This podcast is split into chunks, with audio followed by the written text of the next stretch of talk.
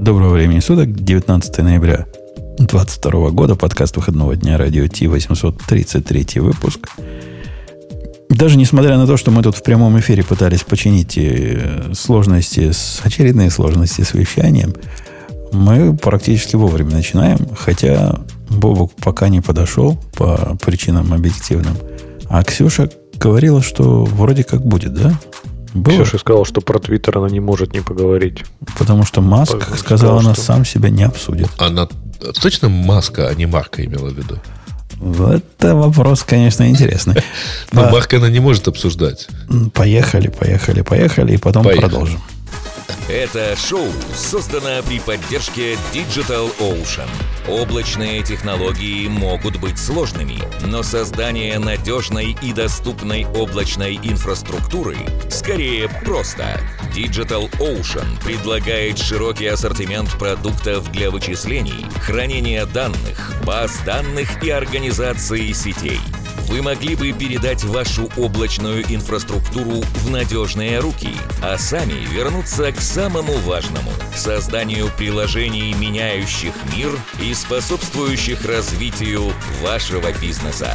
Предсказуемые цены, подробная документация и услуги, которые нравятся разработчикам – это и есть Digital Ocean – Получите поддержку на каждом этапе роста от команды из одного до команды из тысячи человек с помощью простых и мощных облачных технологий.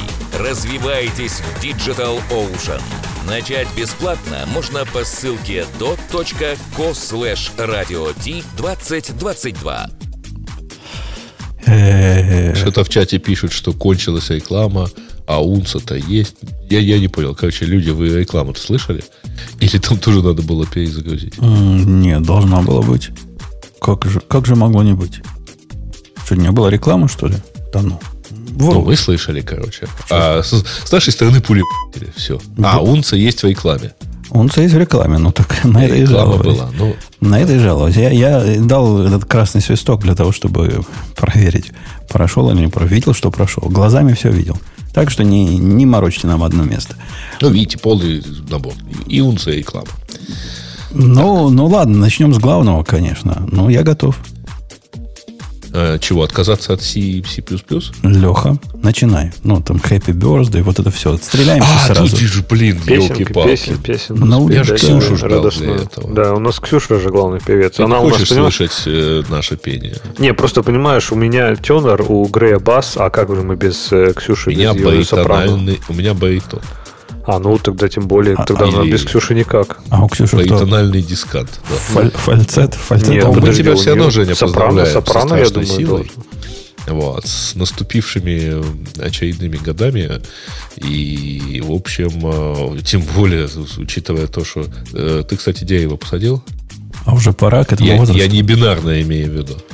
Э, я жену заставил. Это считается? Ну, почти. Так, так можно. Ну, в общем, да. Ты, у человека должно быть что-то, так сказать, незавершенное в жизни. Что-то же надо завершать. Мы в этом году посадили... Хотя вот эти... Посадить... Когда ты покупаешь готовое дерево и сажаешь, это считается посадкой дерева? Это считается, потому что покупаешь да, ты саженец. Так, да, так тоже можно. А что там мотоциклистам желают? Типа дотянуть до завтра? Не, ну, держать, держать эти, это, резину снизу. Вот, держи, держать тебе резину снизу. Тогда. Да, ближе к асфальту, чем к ним. Это, это у нас ценится, когда... Сегодня день перезагрузок, потому что кому-то пришлось страничку перезагрузить. Видимо, чтобы Унсу услышать.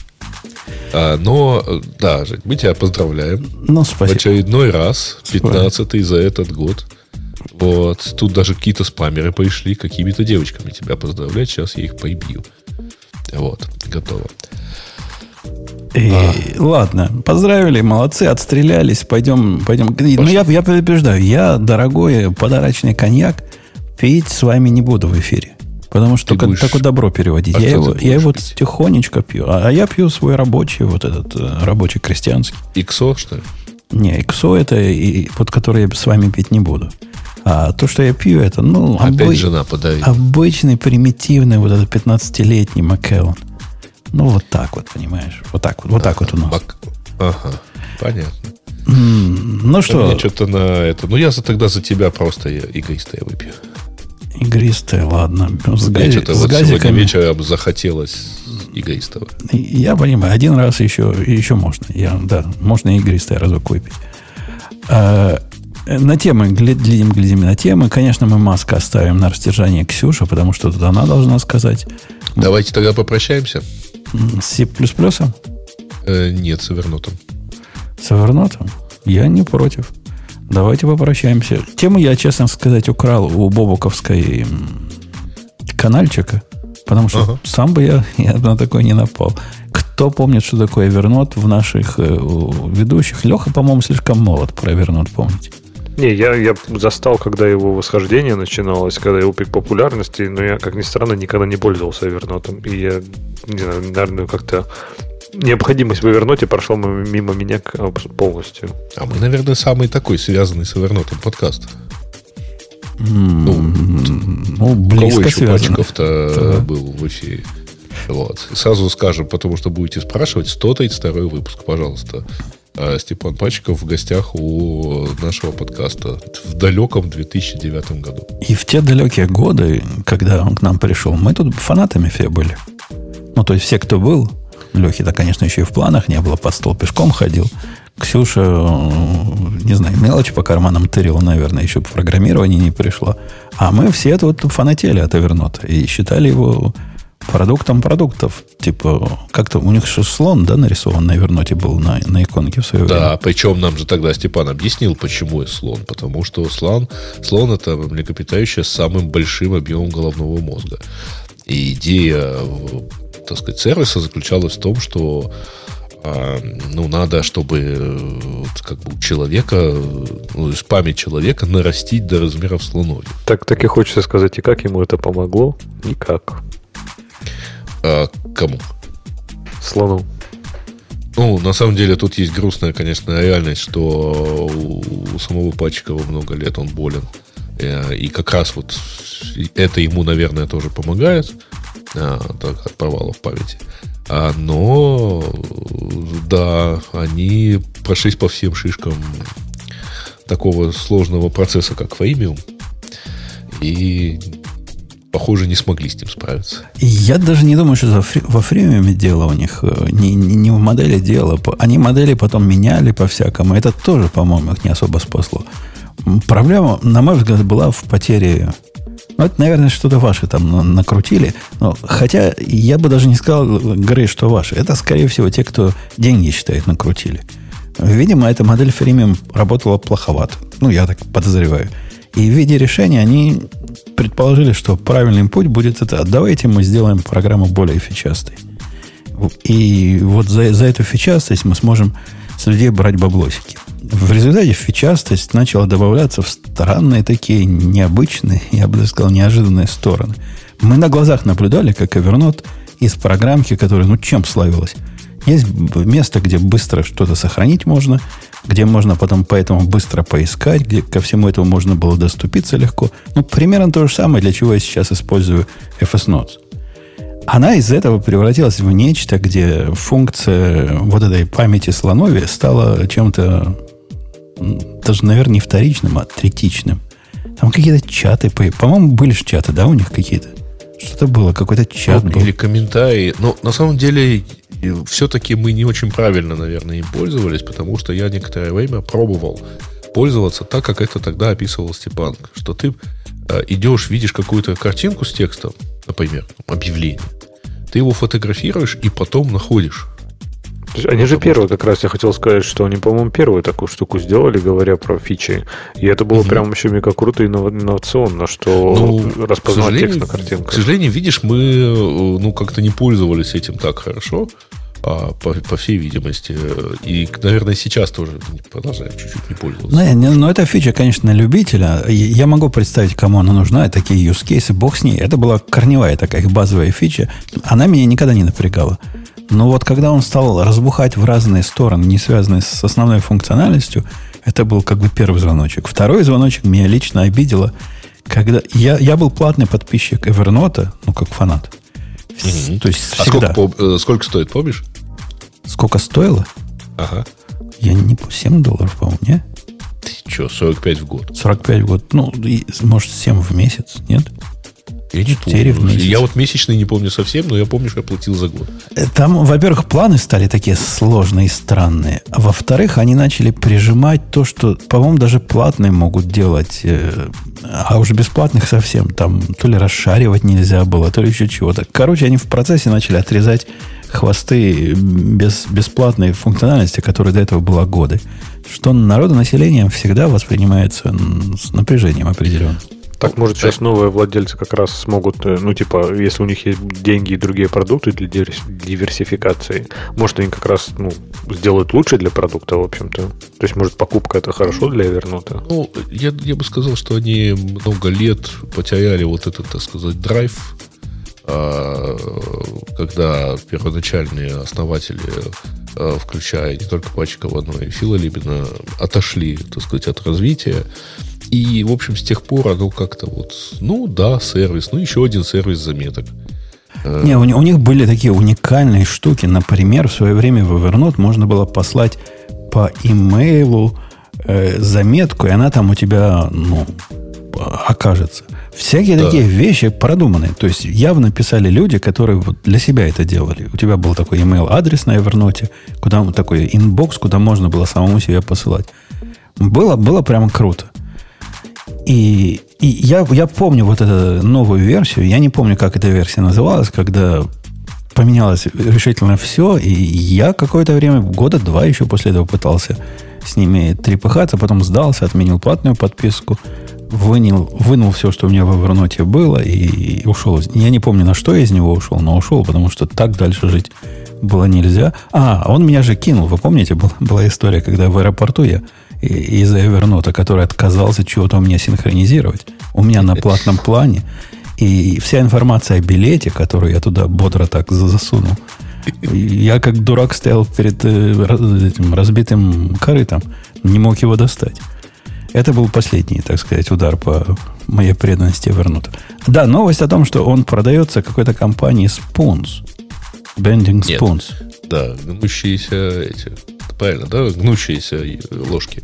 Но эта компания на самом деле это просто типичный издатель, потому что у них есть несколько iOS-приложений разнообразных, э, там, э, ну, как бы плохо с друг с другом, с друг с другом связаны. Это как вот игры э, у там, какого-нибудь Activision. Они не обязательно связаны одна с, други, с другой. И в итоге, ну, вот они ее купят, они там наладят какую-то нормальную, наверное, там есть какая-то сейчас уже а экономика внутри, ну, они же не только, так сказать, зарабатывают, и зарабатывают деньги. И в итоге они вот отшлифуют все, и можно будет совершенно спокойно э, ею пользоваться. То есть, ну вот и все. Вот у них там что-то про фитнес, фоторедактор, еще видеоредактор. Ну вот добавится еще и такой. Никакой синергии я там, честно говоря, представить себе не могу. Хотя, не знаю. Я так подозреваю, не очень дорого просто за него просили. А что бы не купить, если за недорого? В принципе, есть сервис, какие-то пользователи. Ну, добавим свое портфолио. Мы еще и вот этим занимаемся. Ну, это типично, знаешь, вот купили, теперь они его будут, наверное, как-то потихонечку развивать, э, и при этом будут, естественно... Ну, то есть, это фактически такие инвестиции. То есть, купил и эксплуатируй себе дальше. И, ну, окей. Ну да. Ну, ну понятно, что вот того драйва с э, э, прорывными идеями по организации и про э, вот это вот постоянное развитие и так далее. Ну, в общем, на самом деле мы же лет там 6-7 точно забыли вообще про существование Вернота. Вот. Кстати, ты упомянул, что у тебя синхронизация не работала. Но меня тоже сильно, даже не столько синхронизация, меня сильно раздражали, например, вот почему я отказался. Ну, потому что это же ужас, это жутко раздутый десктоп-клиент, а это какой-то супер ненативный мобильный клиент. То есть на любом устройстве он выглядел ненативно. Какая-то такая супер кросс-платформенность. Причем это, это было страшно еще до электрона который я не уверен, что они использовали. Ну, они были какие-то типа нативные. Я не знаю, на чем они были написаны. На Маке они всегда примерно одинаково выглядели. Они странновато выглядели, но всегда одинаково выглядели. Угу. Но не уверен, что нативно, но прямо, вот, прямо плохо. То есть такое как будто ощущение было вот такого bloatware, да?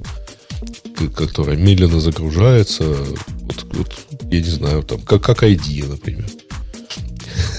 Ну вот я сейчас пытаюсь Evernote поставить, он говорит, чувак говорит, Evernote 7.14 available, а у тебя версия 4.8. Не хочешь ли обновиться? Ну, давай, попробуем. 7.14. Нет, я, я не буду пробовать, у меня на этом компьютере его нету. И, а, он, он теперь зачем? требует обязательного логина через Google, что ли, вначале? Continuous Google, Google, email. Ну, давай я зайду через Google. Не, ну, бог с ним, не буду я в прямом эфире заходить. То есть... Действительно, перегружать. Окно придется. захода его выглядит э, теперь как, э, как на электроне написано. Я не знаю, может, это только АУФ, а все остальное нормально, но дальше я пройти, к сожалению, не могу. Слушайте, я зашел на сайт Evernote и удивился. Там есть такой раздел э, Find an Expert. Я думаю, какого эксперта? Оказывается, можно нанять э, эксперта по Evernote. Это будет персонализированный коучинг э, от тренированного профессионала, чтобы научить тебя максимальной эффективности и Нет, работе тут есть еще Become Есть, а можно стать экспертом? Есть да. такая работа, сынок. Evernote учить. Консультант по Evernote. Да, консультант такой. Э, интересно, интересно, до чего они э, допухли. И... Я попробовал зайти, у меня, оказывается, отключен логин, и мне надо резать паспорт. Нет, спасибо. Ну вот, вот, во-первых, я не очень согласен с Греем в том, что ну купили, купили. Мне это видится то, то, тем местом, куда приложение приходит умирать. То есть, если в компании, которая исключительно этим занималась, с ним не смогли, судя по всему, сделать ничего интересного для широкой публики, то в компании, где это один из 37 продуктов, я сильно сомневаюсь, что из него что-то что-то ну, хорошее сделают. 37, но э, в действительности... Слушай, ну да, а что? Там э, последние лет 10 э, приложение не развивается. При том, что существует, когда, с 2007 года, 15 лет. Ну, или, или как-то развивается. У них была интересная штука, которая, правда, явно не полетела в коммерческом смысле. Это вот эти... У меня до сих пор есть э, парочка специальных блокнотов Moleskine, которые там с такой мелкой сеточкой, которая типа улучшает сканирование э, приложения. Не знаю, как это, так сказать, работало и работало ли, но Молескины хорошие, а но, по-моему, оно у них не сильно, не сильно полетело. Моим, он же был, да, второй мозг. Моим вторым мозгом стал по наводке Бобука FS Notes, и я вот я, я из тех... Бобук уже, по-моему, с него, да? Он рассказывал, что он что-то другое пошел. Что более э, кучерявое нашел. Я из тех, который выбрал и, и сидит на нем. Меня он устраивает более чем полностью. Я в него постоянно дописываю разные э, знания.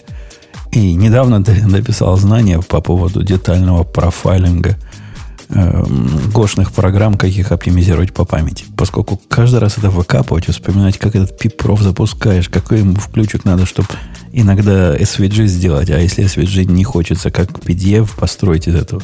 Леха, ты вообще профайлингом по памяти занимаешься в Go? Пока еще, по-моему, ни разу не, не Бог, Бог миловал. Не надо было, да. Ну, вообще, это процесс интересный. И, и на удивление такой кондовый.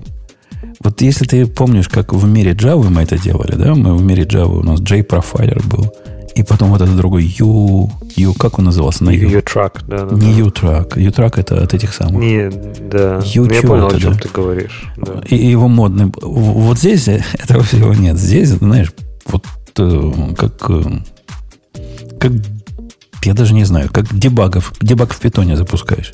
Знаешь, внутри. То есть запускаешь этот pip он тебе дает командный промпт, ты ему пишешь топ. Он тебе показывает топ там по памяти. Ты говоришь in use space. Топ. Смотришь топ. Потом говоришь, хочу с кумулятивными. И вот это все так делаешь. Но если ты особо продвинутый, можешь его запустить с особым таким флажочком, и он построит тебе PDF, где нарисует э, вот стрелочками, квадратиками, кто на ком стоял и где тот или иной ресурс, о котором ты волнуешься, там память или CPU или еще чего-то, почему ты его анализируешь, весь потратился. Оно как-то, знаешь, очень, э, очень дешево, дё, дешево выглядит. Оно сердито так.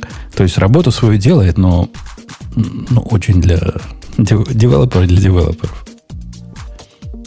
Не, ну, с другой стороны, мне кажется, в этом фишка года, а что у тебя есть набор стандартных. Я так понимаю, что это ну, из поставки самого этого Ну языка. да, отвечу, Go, Tool, Piprof и вперед. Ну да, да что, что у тебя, типа, все это есть в комплекте, да, оно может не самое-самое развесистое, навороченное, но, но, типа, достаточно для того, чтобы просто решить, типа, 80-20, я так понимаю, принцип, да, то есть 80% задач ты решишь с помощью, там, вот этого 20% маленького туза. О, нам, нам подсказывает, и вот это U назывался UKit. UKit профайлер. А они там не научились с гошными профайлами работать. Наверняка должен быть какой-то сторонний продукт. Просто все это настолько непопулярно в тусовке Go, что мы, мы даже не знаем, есть ли такие. Подскажите, там, если есть красивыми, с красивыми интерфейсами. Да. Напомню, что мы говорили про Evernote. Ну, такая, про Go. Но, но у тебя всегда про Интерфейс к интерфейсу, понимаешь? Ну, Шарик к ну, шарику. кстати, э, чем могло бы быть Evernote, хорошо показывает Notion. Вот э, ребята как-то явно шли в ту же сторону и пошли намного дальше.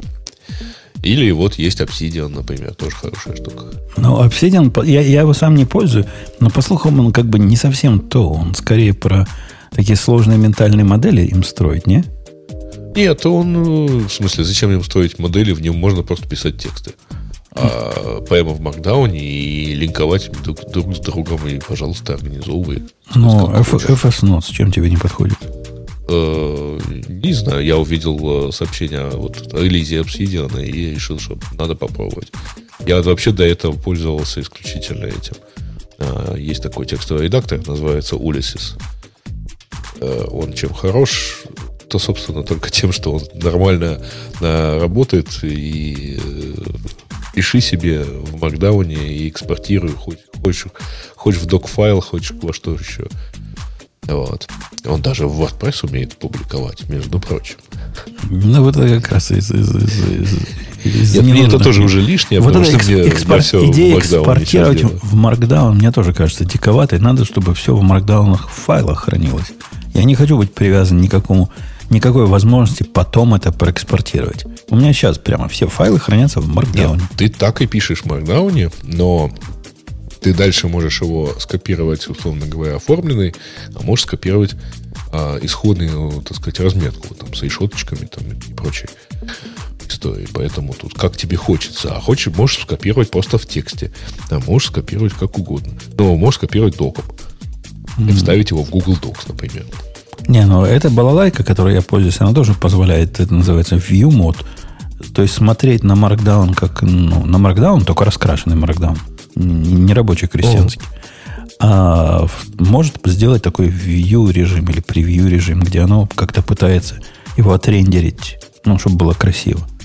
Они похожи оба, но в принципе примерно про то, о чем ты говоришь. Э, ладно. А к чему ну, это ну, мы? Ну, купили и купили. FS Notes тоже ничего попробовать. Купили, купили. Я, я хотел поделиться с вами, вот как раз я просил наших слушателей, я же не зря про Go вспомнил и про профайлер. Поделиться с вами таким, такой проблем, проблема Леха поймет. Проблема, проблема. Когда, если у вас есть язык, у которого garbage collector, ну, мы смотрим на Go и на Java, если у этого языка вдруг начинает утекать память, то я бы предпочел, наверное, бороться с утечкой памяти у языков, у которых нет garbage коллектора.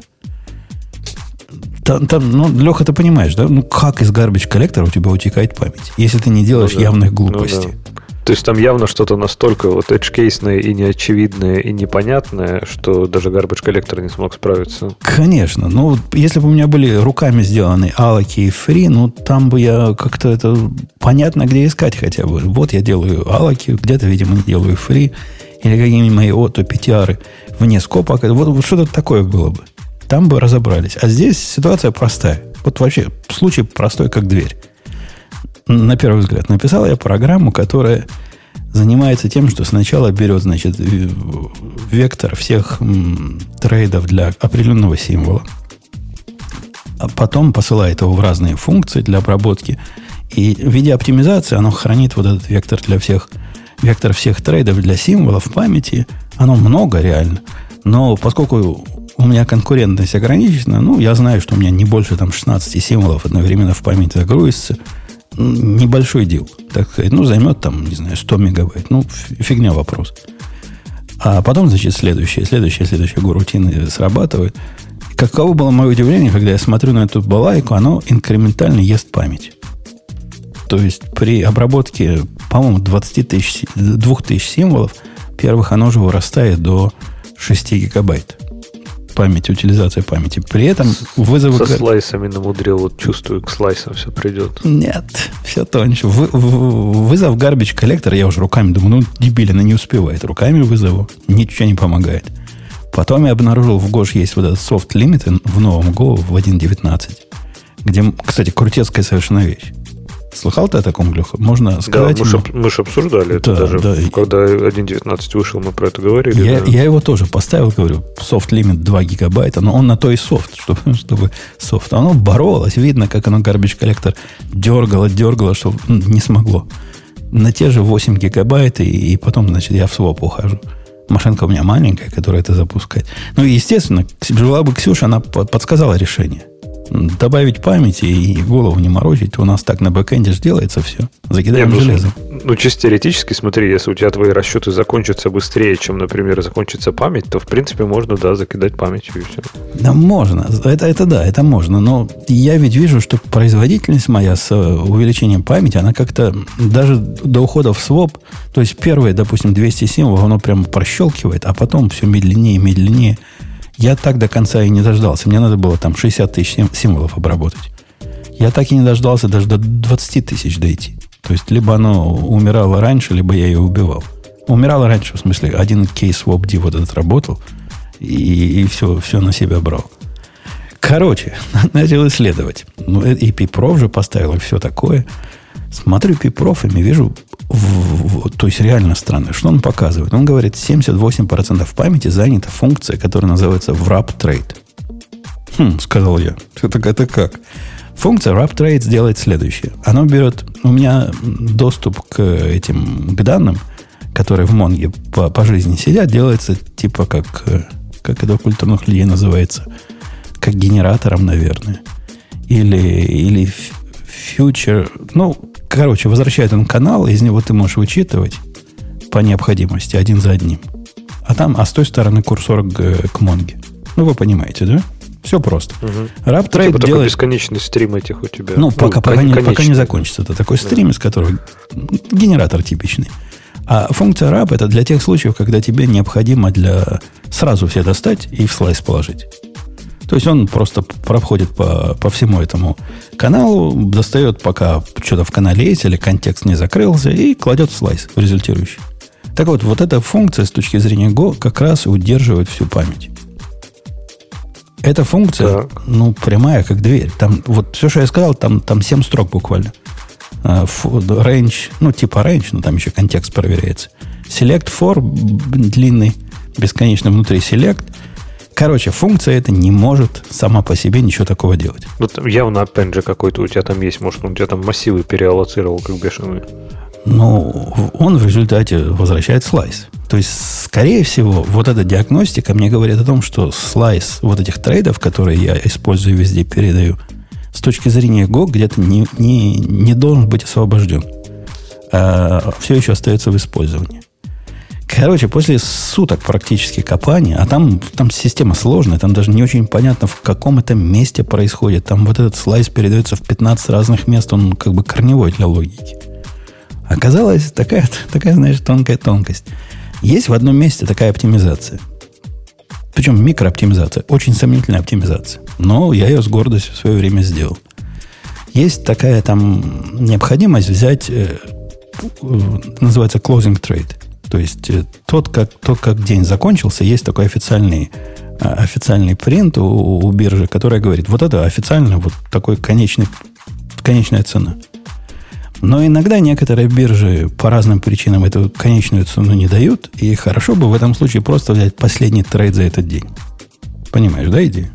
Ага. Ну, что я сделал? Я же не хочу, как дурак, каждый раз брать последний трейд, поскольку он мне нужен в одном проценте случаев у меня почти всегда есть официальный closing trade, а вот этот один, один на 100 случаев, поэтому я лямду туда передал.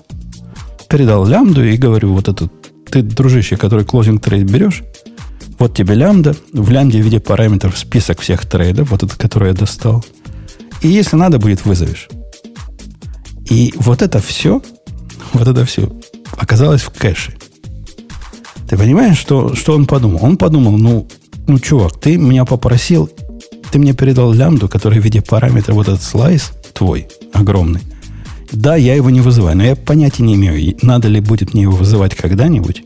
Он же не может на таком уровне предсказывать будущее. Поэтому я на всякий случай все, весь твой слайс удержу. В результате у меня кешировались, по сути, все на свете трейды, и все вот эти слайсы так и оказывались в памяти. Подожди, а когда у тебя а, а, вот это, обработчик отработает, он разве не, этот, не диалоцирует все лямбды и прочее вот это все? То есть он не должен все дерево убить у тебя? Ну, то есть у тебя же есть какая-то входная точка, обработчик, который типа прочитал слайс, передал куда-то э, там с этой лямбдой, да? Но когда он закончит работать, он уже а... по всему дереву должен все поудалять. Конечно, он, я даже специально сделал удалить удалить вот этот... Э, после того, как, с моей точки зрения, обработка символа закончилась, у меня по символьно обрабатывается – я этому слайсу nil присвоил, ну, чтобы для надежности, понимаешь? Это нифига не помогает. С точки зрения кэша, это, эти данные могут когда-то понадобиться. С точки зрения Go, поскольку они сидят в кэше, и в кэше сидит функция, где один из лямбда, где один из параметров вот этот слайс, он не может принять решение, понадобится ли этот слайс когда-нибудь в будущем или нет. А, что вдруг у тебя в какой-то момент это лямбду кто-то вызовет, например, конечно, да, из кэша. Конечно. И... Именно, именно так. То есть вот эта микрооптимизация по вызову лямбды только когда надо, которая, ну, мне казалась минорной, но, но умной, э, на поверху вышла вот этим самым боком. А ну, типа у этого слабой слабой ссылки же в Go нет, да, как в этом Java, типа weakref, что если его там уберут, то тогда ничего не доставай, например. Там же есть вот эти специальные ссылки, которые типа не, не лочат garbage коллектор. Ну, конечно, тут решение либо слабой ссылки, либо, либо избавиться от всей этой умности, ну, что я, собственно, и сделал. Но это да, это стоило мне серьезных, серьезных хлопот. И, к сожалению, тут Go ничем, профайлер ничем помочь не мог. Ну да, я понял, что я с самого начала подозревал, что мои вот эти трейды где-то слайс глючит. Но он мне говорит, wrap trades. Ну, это же вообще не про то. Ну да, ну понятно. То место, где ты создаешь слайс, оно, значит, виновато за то, что весь слайс твой в памяти сидит. Детективная история. Я, может, даже про нее где-нибудь статью напишу, поскольку такая она неочевидная фиговина. Ты смотришь на этот код глазами, ну, нет в нем ничего такого, что может вызвать захват, э, захват garbage коллектором тех данных, которые ты совершенно явно удалил. Э, жуть-жуть. Даже Грей, по-моему, проникся. Конечно. Конечно. Вот, дорогие слушатели, я обещал рассказать о детективной своей истории. Рассказал. И это когда люди бухают во время дня рождения. Я, я чуть-чуть бухнул, и после этого пошел дальше расследовать, поскольку успокоиться не мог. Так оно меня просто вштырило. Вы представляете, в каком состоянии он сначала писал, а потом, пока, потом искал, да? А я пропустила, кто у тебя убийца-то, Кэш? Ну, даже дело даже не в кэше, а дело в том, что кэш, в котором лямбда – а в лямбде параметр, вот этот слайс, который не, из-за этого не делоцировался. А, ну в смысле лямбда капчурит параметры, неявно, как обычно. Ну да, ну да. Спасибо, что перевела на русский, гораздо понятнее стало. В смысле? Ну так это же классическая история. Лямбда капчурит параметры. Мне, да. мне понравилось, как он потом сразу сказал. Была бы Ксюша, она бы сейчас сразу сказала, в чем проблема. Пришла Ксюша и сразу сказала, в чем проблема. Так, ну я не знаю, я На самом деле она нас давно истории... слушала и все выслушала. Да нет, я такие детективные истории просто расследую очень часто. У нас же, ну, все, все и в Objective-C эти, ну, блоки, лямбды, они постоянно капчурят какой-нибудь self, а этот self держит какой-нибудь кэш или какой-нибудь э, кэш имиджи или еще что-нибудь, и потом у тебя хоп, там, не знаю, 200 тысяч объектов. Ты а такой, ты не поверишь, Ксюшка, какой тысяч. вариант мы обсуждали еще до того, как Умпутун рассказал этот на бэкэнде. На фронтенде у вас так не сделать. А, ну давай, давай. Ну, железом закидать. Главное же, чтобы у тебя... Память, главное, память. Ну, в том смысле, что да, если у тебя память, память утекает медленнее, чем работает твоя программа, то есть, если она успеет отработать до того, как закончится память, то, в принципе, пофиг. Ну, вы знаете, да, что у всех мобильных девелоперов от этого там шевелятся волосы, что когда, ну, вообще этот подход, по-моему, просто, ну, я не знаю, ну, неужели нельзя починить мои релики, зачем э, просто... Да, зачем они делают тысячу э, RPC, да? Но зато представь, Ксюша, у нас же бывает на бэкэнде, в отличие от вас, программы, которые работают десятилетиями. Представляешь, когда программа работала десятилетиями, написана поколением программистов, которые, которых уже не, не производят вселенная, и за, за эти годы у них были какие-то предположения о том, как мир вокруг себя представляется. И они сказали, да мы загрузим все это в память, нормально будет. Ну, со временем оказалось, оказалось, да, оказалось, что не хватит памяти. Ну что, мы будем Слушай, чинить ну, их предположения. Мы просто а памяти ты, добавим. Между прочим, это вот, а на мобильном мы чиним. То есть, ты думаешь, вот у нас уже такого нет? За 10 лет как бы деятельности э, есть какие-то предположения, которые раньше, ну, например, вокруг видео куча всего поменялось. Например, там, не знаю, 30 frame per second, а сейчас 60, да? И как бы все программы, ну, многие программы как бы не рассчитывали, что frame per second будет сильно меняться. Ну, Ксюш, ты что, далее. на андроиде до сих пор 120 уже. Но, Нет, у, но... у, нас же, у нас же на бэкэнде... Да, и сейчас 120, еще лучше. Ксюша, у нас же на бэкэнде люди прагматичные и практичные. И мне, когда сказали, дали задачу и сказали, вот, вот, вот этот анализ, который всегда работал, сейчас перестал работать, я глазами вижу, как он на out of memory в Java падает. Ну, я посмотрел сначала, на чем он работает. Работает он на инстансе, который small называется. И для того, чтобы его решить, его надо перевести на инстанс large. Это стоит, вот реально стоит, примерно 40 долларов в месяц. Вот эта вся процедура со всеми бэкапами, со всем. Ну, неужели, ты думаешь, мне стоит тратить на это хотя бы час своей жизни, чтобы это чинить? А Подожди, там будет не 40 час, там долларов будет в месяц, если это будет 400, еще 10 лет работать. 400 ну, долларов, бы. подожди, это будет, почем здесь? 400 долларов в год это будет, правильно? Больше. 480. 408. 500. Ну, оптом 500. Конечно, дешевле. 500, ну, да. 500 долларов в год. А ну. А теперь представь, я потрачу на это ну, Подожди, ты только что сказал час своего времени. Час своего времени, мне кажется, 500 баксов можно потратить, нет?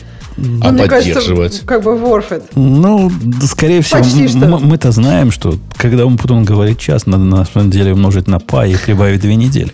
Но в этом случае будет, Нет, подожди, будет не час, а будет... Началось с часа, так что... Скорее всего, на это уйдет день. То есть, так плюс-минус я день на это потрачу. Чтобы оно потом этот день отбило, этой штуке надо будет работать лет 10, наверное. А подожди, у меня вопрос. Вывод получить, а, Ксюша. Нет, вопрос в том, что а, ты уверен, что ларджа хватит? А не будет такого, что, ну, ну как бы, она у тебя там еще что-нибудь добавишь, а, еще какие-нибудь ассампшены добавятся, и через там два месяца тебе придется не large, а супер large, extra large, я не знаю. Too, large, это X large, да, ставить, потом да, 2X large. Но, судя по тенденции, то есть, если мы были на этом small последние 8 лет, и теперь мы перешли на large, то, судя по всему, мы следующие... Там же не экспоненциально все это растет, а практически кто линейно. Знает, кто знает. Ну, пока так было. Наблюдаемый, наблюдаемый опыт такой. Короче, Слушайте, мы все равно регулярно занимаемся забрасыванием железом программ, э, проблем. Мы же докупаем новые, например, диски э, жесткие, э, а, а могли бы сесть и поработать над э, новым алгоритмом архивации. И новые маки мы покупаем, потому что наши программы все, все э, медленнее и медленнее работают. Мы покупаем новые маки. Нет, я вообще Они согласна. работают точно так же. Просто, мне кажется, это вопрос быстрее. в том, если это прям какая-то, ну, глупость, memory релик, у тебя просто что-то делается, ну, просто, просто стыдно, то надо чинить. Если это какая-то такая assumption, ну, какая-то такая более системная вещь, то Ксюша, да, ну, ну, представь себе, это программа, которая написана, во-первых, не тобой, во-вторых, на языке, на котором ты не пишешь последние 8 лет. В-третьих, с фреймворками, которые официально deprecated 5 лет назад. В-четвертых, ты даже не уверен, как все это вместе собрать. Ну, ладно, ты сможешь все это собрать. В-пятых, к этому всему нет тестов, потому что в те годы тесты не писали. И вот, вот это все ты мне предлагаешь променять на 40 долларов в месяц. И, и более да того, нет, но это тут, все это тебя... понадобится один Подожди. раз в ближайшие 5 лет. Нет, начинали мы вообще с Go и с какой-то вообще конкретной ошибки. А сейчас ты предлагаешь вообще другое. Но первый код написан не тобой, это ерунда. Мне кажется, любой программист должен нормально относиться к фиксению багов в коде, написанном не тобой. Что это еще за... Типа, это сделано, это сделано не у нас? Типа, вот это синдром синдром. Ну, короче, это нормально. То, что на каких-то, да, там, дурацких технологиях старых лет, это, конечно, проблема. И да, тут, наверное, стоит 40 долларов. Я тут не спорю. Просто начинали там из Go, из вполне конкретной Не, это, это, это два, два разных примера. Мы просто привели к тому, что иногда закидывание железом на бэкэнде, оно имеет экономический смысл. В этом случае нет. Это такой новый проект. Ну, тут просто смешно. Э, я, я бы не мог себя уважать после, после того, как вот, позволил бы вот программе. я и говорю тебе, ты такой, ну нет, давай я закидаю железом, потому что я не могу написать без моего реликов. Ну, как бы, не знаю, мне кажется, это как-то не очень. Тогда, ну, знаешь, таких программистов много на самом деле. Можно посмотреть вокруг, оглянуться, и такое есть. Но это нехорошо, так не надо. Это не наш путь, не наш путь, не. Мы, мы можем себе позволить сказать, мне влом чинить э, старую программу и memory лики, которые я не понимаю, как, как оно работает и как оно должно быть. Поэтому я, я просто заплачу 40 долларов, и пусть, пусть оно дальше работает следующие, э, следующие 10 лет. Ну да. Э, Ты же вон рампу купил, и шо? Железная. Зато так он вернул, есть. наверное. Нет? Я оставил, И главное, что задачу не решил. Я оставил рампу, потому что она такая крутая. Она просто несовместима оказалась с моей реальностью, но... Нет, у тебя просто двери несовместимы с твоим мотоциклом. Двери несовместимы с мотоциклом, рампа несовместима со ступеньками. Она не предназначена... Надо рассказать, наверное, историю, а то люди вообще не понимают, о чем сейчас Грей говорит, про рампу и про все остальное. Рампу я купил самую крутую за 100, по-моему, 50 долларов. По сути, рампа это выглядит как такая железка решетчатая, шириной как два мотоциклетных колеса. Она раскладывается из двух половинок. Раскладывает, ну, как такая лес, лестница. Ну, типа как лестница складная. И получается такая длинная железная фиговина, которую можно положить и по ней на что-то заехать. Я пытался заехать в дом, ну, чтобы мотоцикл в правильное место поставить, в, ну, как в жилую комнату. Как еще мотоцикл? Где еще мотоцикл держать? Чтобы правильно? он не замерз за, за зиму. Подожди, а у вас там в гараже прям очень холодно? То есть гаражи не отапливаются, да? А у вас отапливаются? Нет, у нас там вообще тепло. Ты вспоминаешь, кали... ты вот представляешь себе, Калифорния, у нас максимум ноль. У нас, мне кажется, и дом-то не отапливается. Слушай, извини за мою въедливость, но это был минимум. Ноль по, по Кельвину. У, э, у нас, ну, я не знаю, как у нас. У меня конкретно гараж, который к дому присобачен, он как бы вне дома стоит, с одной общей стеной к дому. То есть через эту стену, ну, теоретически, он какое-то тепло может из дома получать, хотя там фундаментальная стена вряд ли. Я подозреваю, в гараже так же холодно, как и на улице. Только ветра нет. Поэтому, да, холодно. Так, а мне вот интересно, а ты его как а раз собирался в подвал спускать? Или ты не собирался его в подвал все спускать? Ты его прям в гостиной хотел оставить? Ну, конечно. В этом был план. Прям в центр гостиной поставить. Представь, как круто Вместо было. елки на Новый год. Мне кажется, отлично. И, и, и мотоцикл украсить. И украсить. И вся семья рада. И вся семья хороводы водит. Не, вы зря ржете. Я видел у людей так, так и сделано. Они, те, которые коллекционные мотоциклы, они ведь не, не позволяют их где-то в гаражах держать. Они прямо в квартире держат у себя. Вот, вот красиво. Было бы красиво. Ну что, вы никогда велосипеда дома не держали? Ну что, что тут такого? А это как велосипед, только побольше. Заметно побольше. Да, в общем, Велосипед я, например, просто на стену повесил. В общем, не смог я, потому что ширина двери оказалась уже, причем сантиметров на 5, наверное, чем ширина руля. То есть залезть там можно, если в, в вот этом перигиле, или как это точка самой высокой точки, остановиться на мотоцикле и начать его боком туда заводить. Но вы представляете, как это сделать с мотоциклом, который весит 200, по-моему, 70 килограмм, находится на наклонной поверхности, э, руками его не, не затащить никакой, никакими силами. Поэтому это надо двигателем все делать и при этом крутить еще руль аккуратненько. Короче, я не смог. Я не смог, забил и поставил в гараж. А нам там в чате кидали фоточек. вот эти, нет?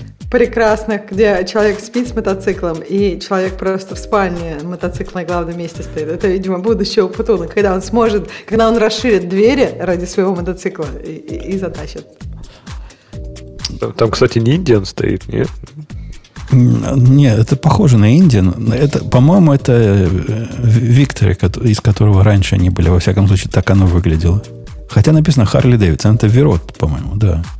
Был у них тоже такой.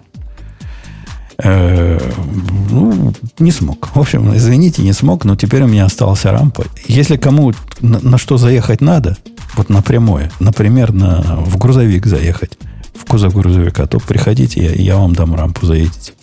Заодно и мне покажете, как люди это делают, потому что, поскольку я не потянул.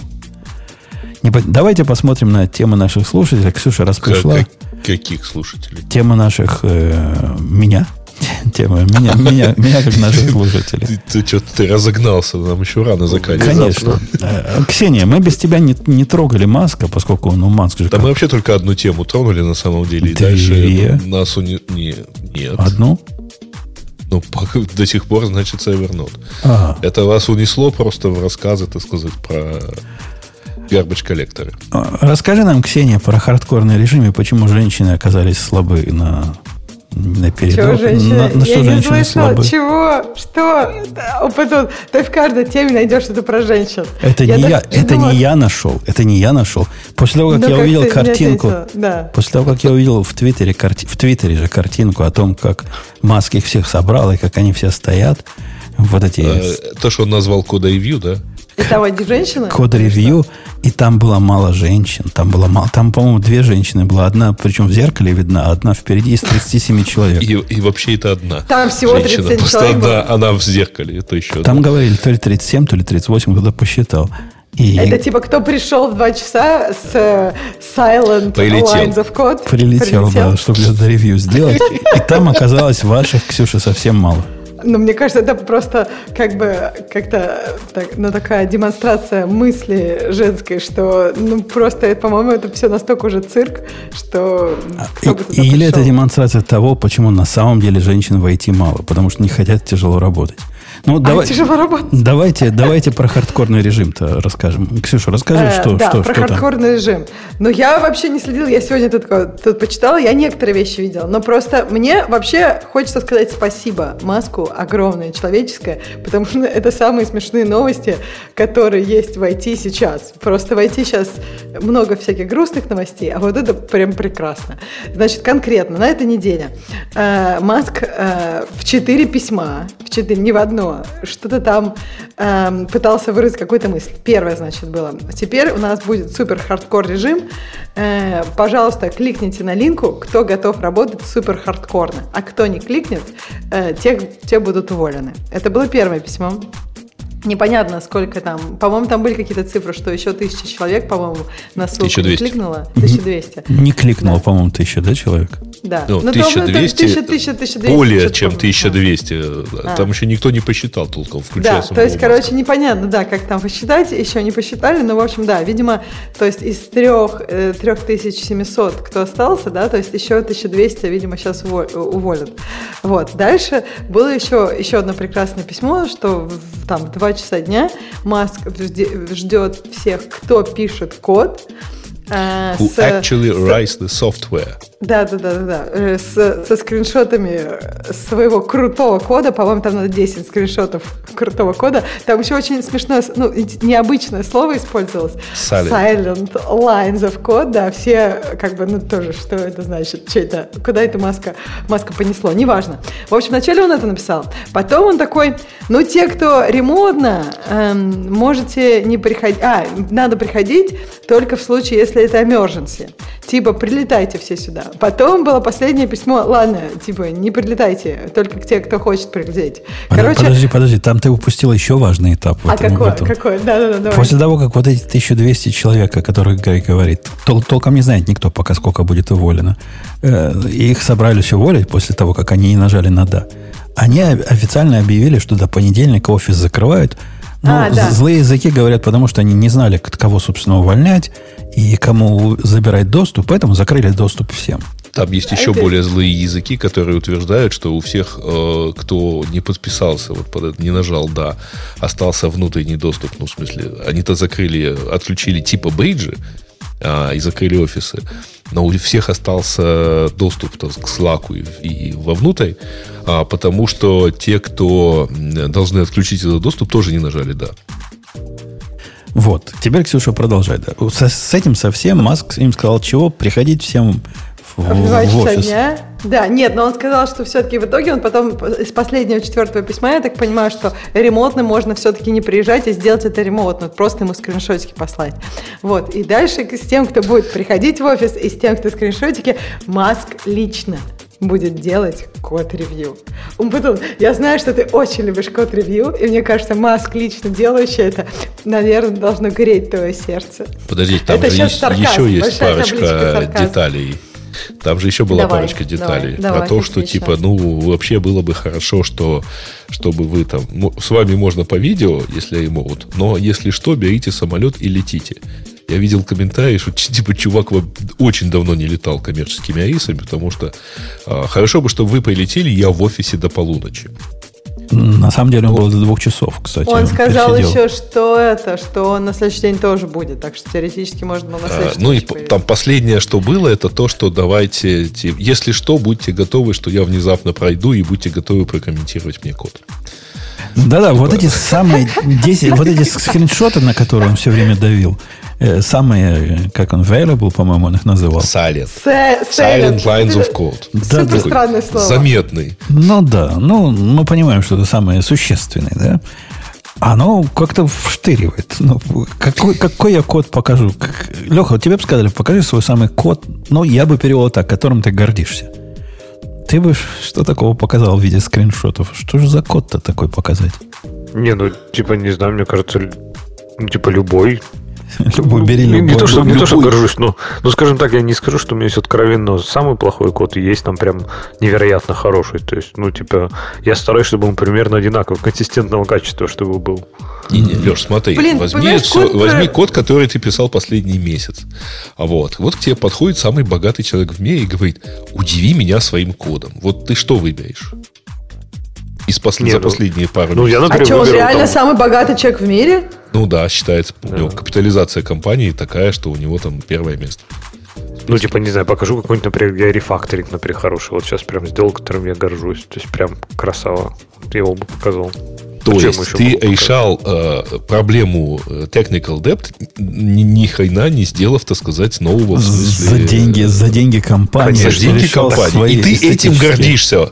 Конечно. И Маск, Маск же, Маск же наоборот бы про него. Видишь, фишка в том, что ты, что бы ты ему не показал, это же все, ну, типа, из разряда. Если ему понравишься, ты останешься. Если нет, то нет. То есть глупо он думать, тебя что он реально потом, будет... да. Конечно, глупо думать, что он реально смотрит на код. То есть ему важно, ну, действительно, что Слушай, ты покажешь, глуп... как это продашь. Ребят, вы видели картинку из его твиттера, вот, которая сопровождает вот это сообщение про то, что вот мы делаем код-ревью? Вот сегодня, там, 9 часов назад. Ну, там был архитектурный такой дизайновый Слушай, это, это как очень хорошо прокомментировал э, кто-то в Твиттере. Это когда ты, так сказать, купил компанию и не можешь признаться, что ты не понимаешь, как вообще у нее работает сервис, ты это называешь код-ревью.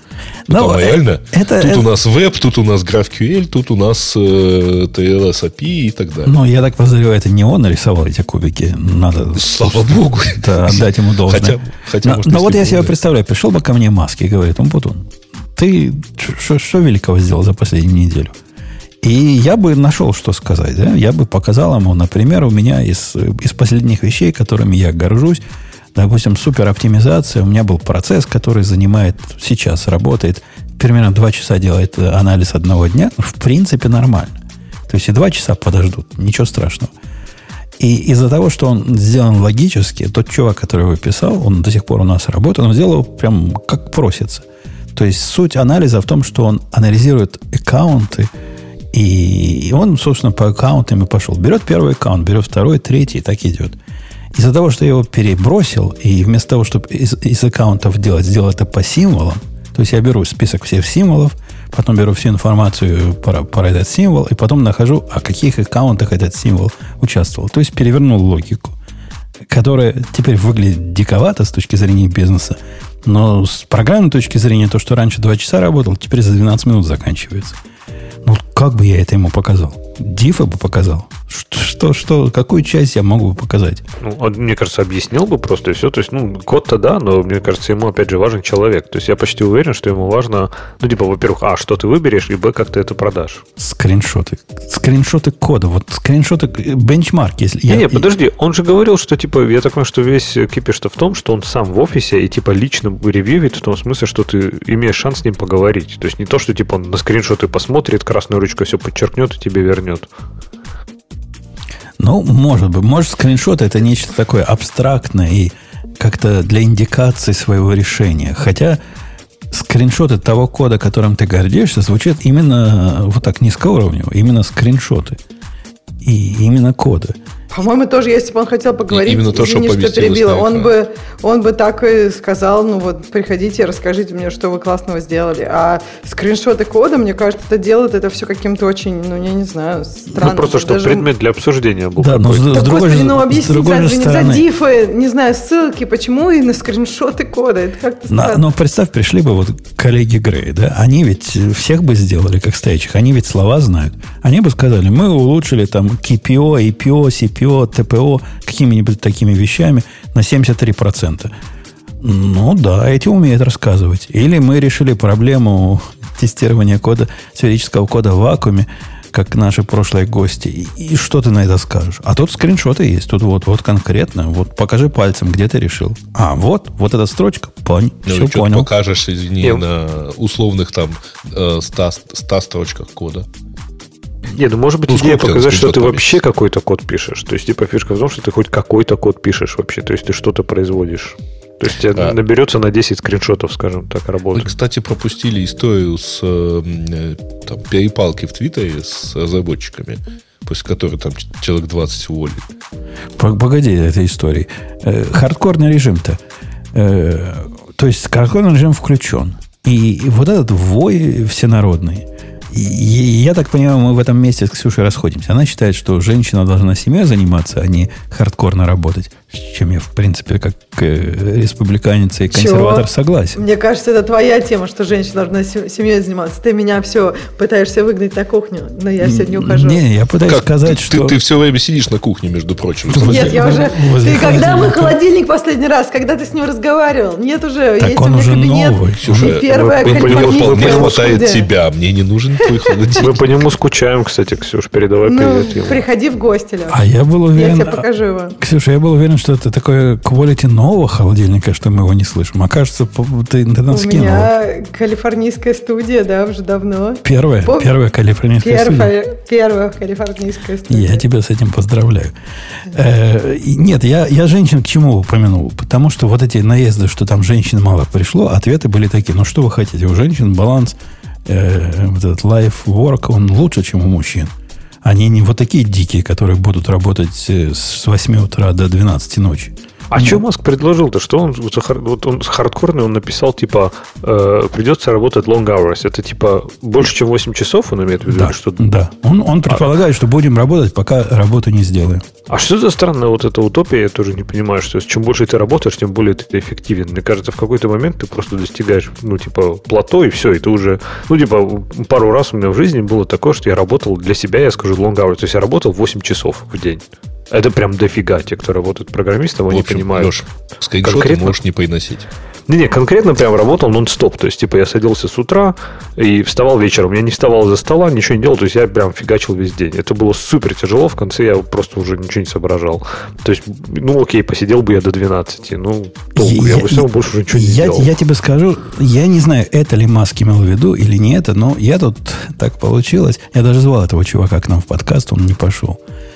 Я знаю одного чувака, который в Твиттере работал последние пять лет. Причем не из тех, кто пальцем деланный, то есть реально такой сеньор-сеньорный.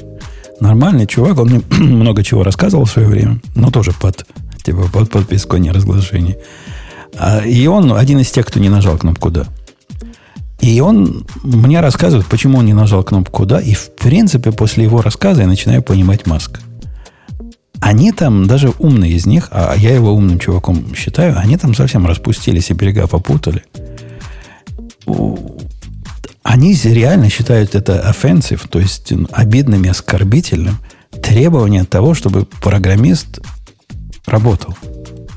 То есть, ну, на самом деле, на самом деле они считают некомфортной. Уже выросло там целое поколение. Я не скажу про все отделы, но вот его отдел ушел целиком. Его отдел, как он рассказывает, он просто с гордостью рассказывал, как они работали, как они с утра собираются.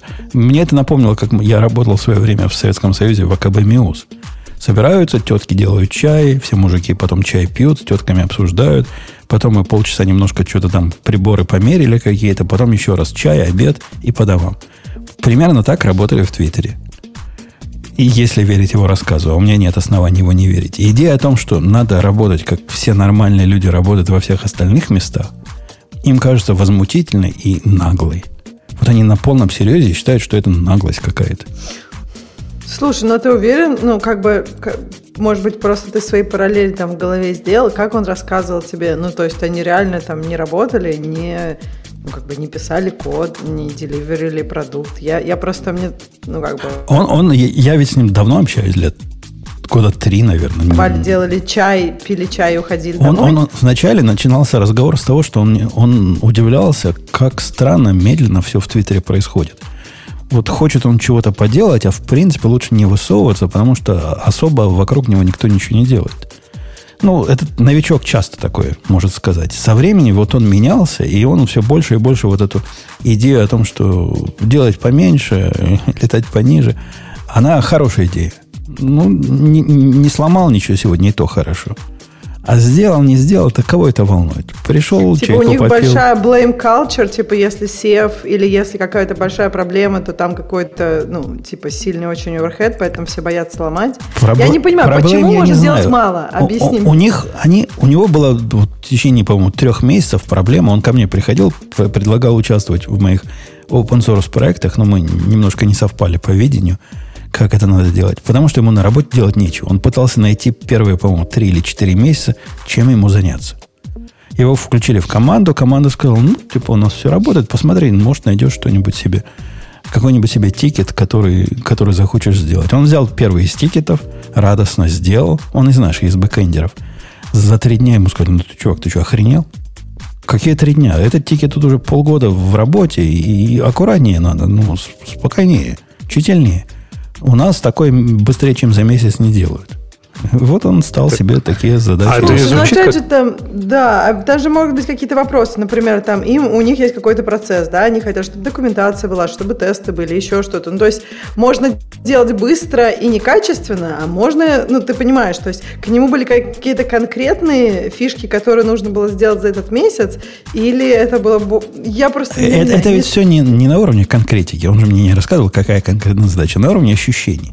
Вот его ощущение было, как у меня, когда я в Америку приехал, что здесь медленно работает. У меня было ощущение.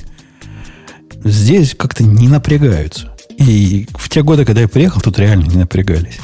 Так это не особенность, думаете, просто любой большой технологической компании, особенно, ну, типа, устоявшийся как Twitter. То есть, очень ну, может быть. Очень может мне быть. кажется, это, это такая, как ловушка, да, получается, особенно в компаниях, которые там, ну, не знаю, в Google, мне кажется, надо уходить работать уже на пенсию просто. То есть, когда ты не хочешь ничего делать, ты уходишь в Google. И если ты попадешь в правильную команду, то у тебя будет, скорее всего, огромная зарплата, огромные бенефиты, и можно нифига не делать. Ну, почему? Потому что, блин, там 10 тысяч человек, а доход приносит там, я не знаю, только реклама. То есть какая разница, над чем ты работаешь, если у тебя реклама приносит 95% прибыли? Тебе вообще плевать. Ну, работаешь ну, над митом, да, то есть, ну, запустил еще один мессенджер, ну, не полетел. Ну, запустил еще один, ну, не полетел. Ну, запустил еще пять, ну, не полетел. Да какая разница? Уже даже И, название кажется, не пойдет. Ну, да. Я не знаю, мне кажется, Леш, ты преувеличиваешь. Я знаю людей, ну, много разных людей из Гугла, и есть места, где у них действительно, как говорят, что типа для пенсионеров места, особенно это связано, например, research, да, вот какие-то такие очень вещи, на стыке программирования и исследований, там действительно медленно, но просто потому что академия, в академии все медленно. А есть места, где тоже фигачат. То есть, как бы я знаю разные места в Гугле, и мне кажется, глобально, если вы скажете, всегда ли большая корпорация медленнее, всегда, но насколько она медленнее, это вопрос. Не, ну, есть, то, что большие есть корпорации большие компании, проще, в которых, ну, есть большие компании, в которых увольняют каждые полгода, например. Не, не, мой, мой, point был, мой point был не в том, что они там мало делают или много делают это как бы субъективная совершенно вещь. Я с Ксюшей полностью согласен. Зависит от культуры, зависит от того, насколько ты взвешиваешь риски. Может, действительно не надо много делать. Я просто наблюдал за эти годы, как человек менялся. Человек с горящими глазами, который туда пришел и хотел чего-то делать, дошел до стадии, когда я же животное больше, чем два часа в день работать.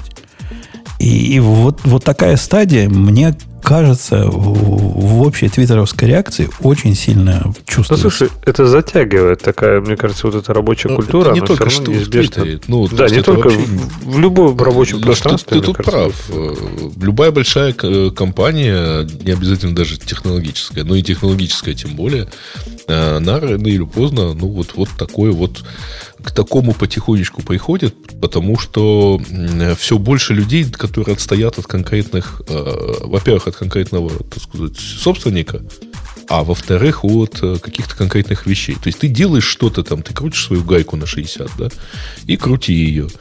Ну, покрутил ключом на 50. Ну, ничего, ну, завтра возьмешь другой ключ. А что это за гайка на 60? 60 миллиметров? Слушай, ну я условно большая сказал. Это... Ну, на 16, какая разница?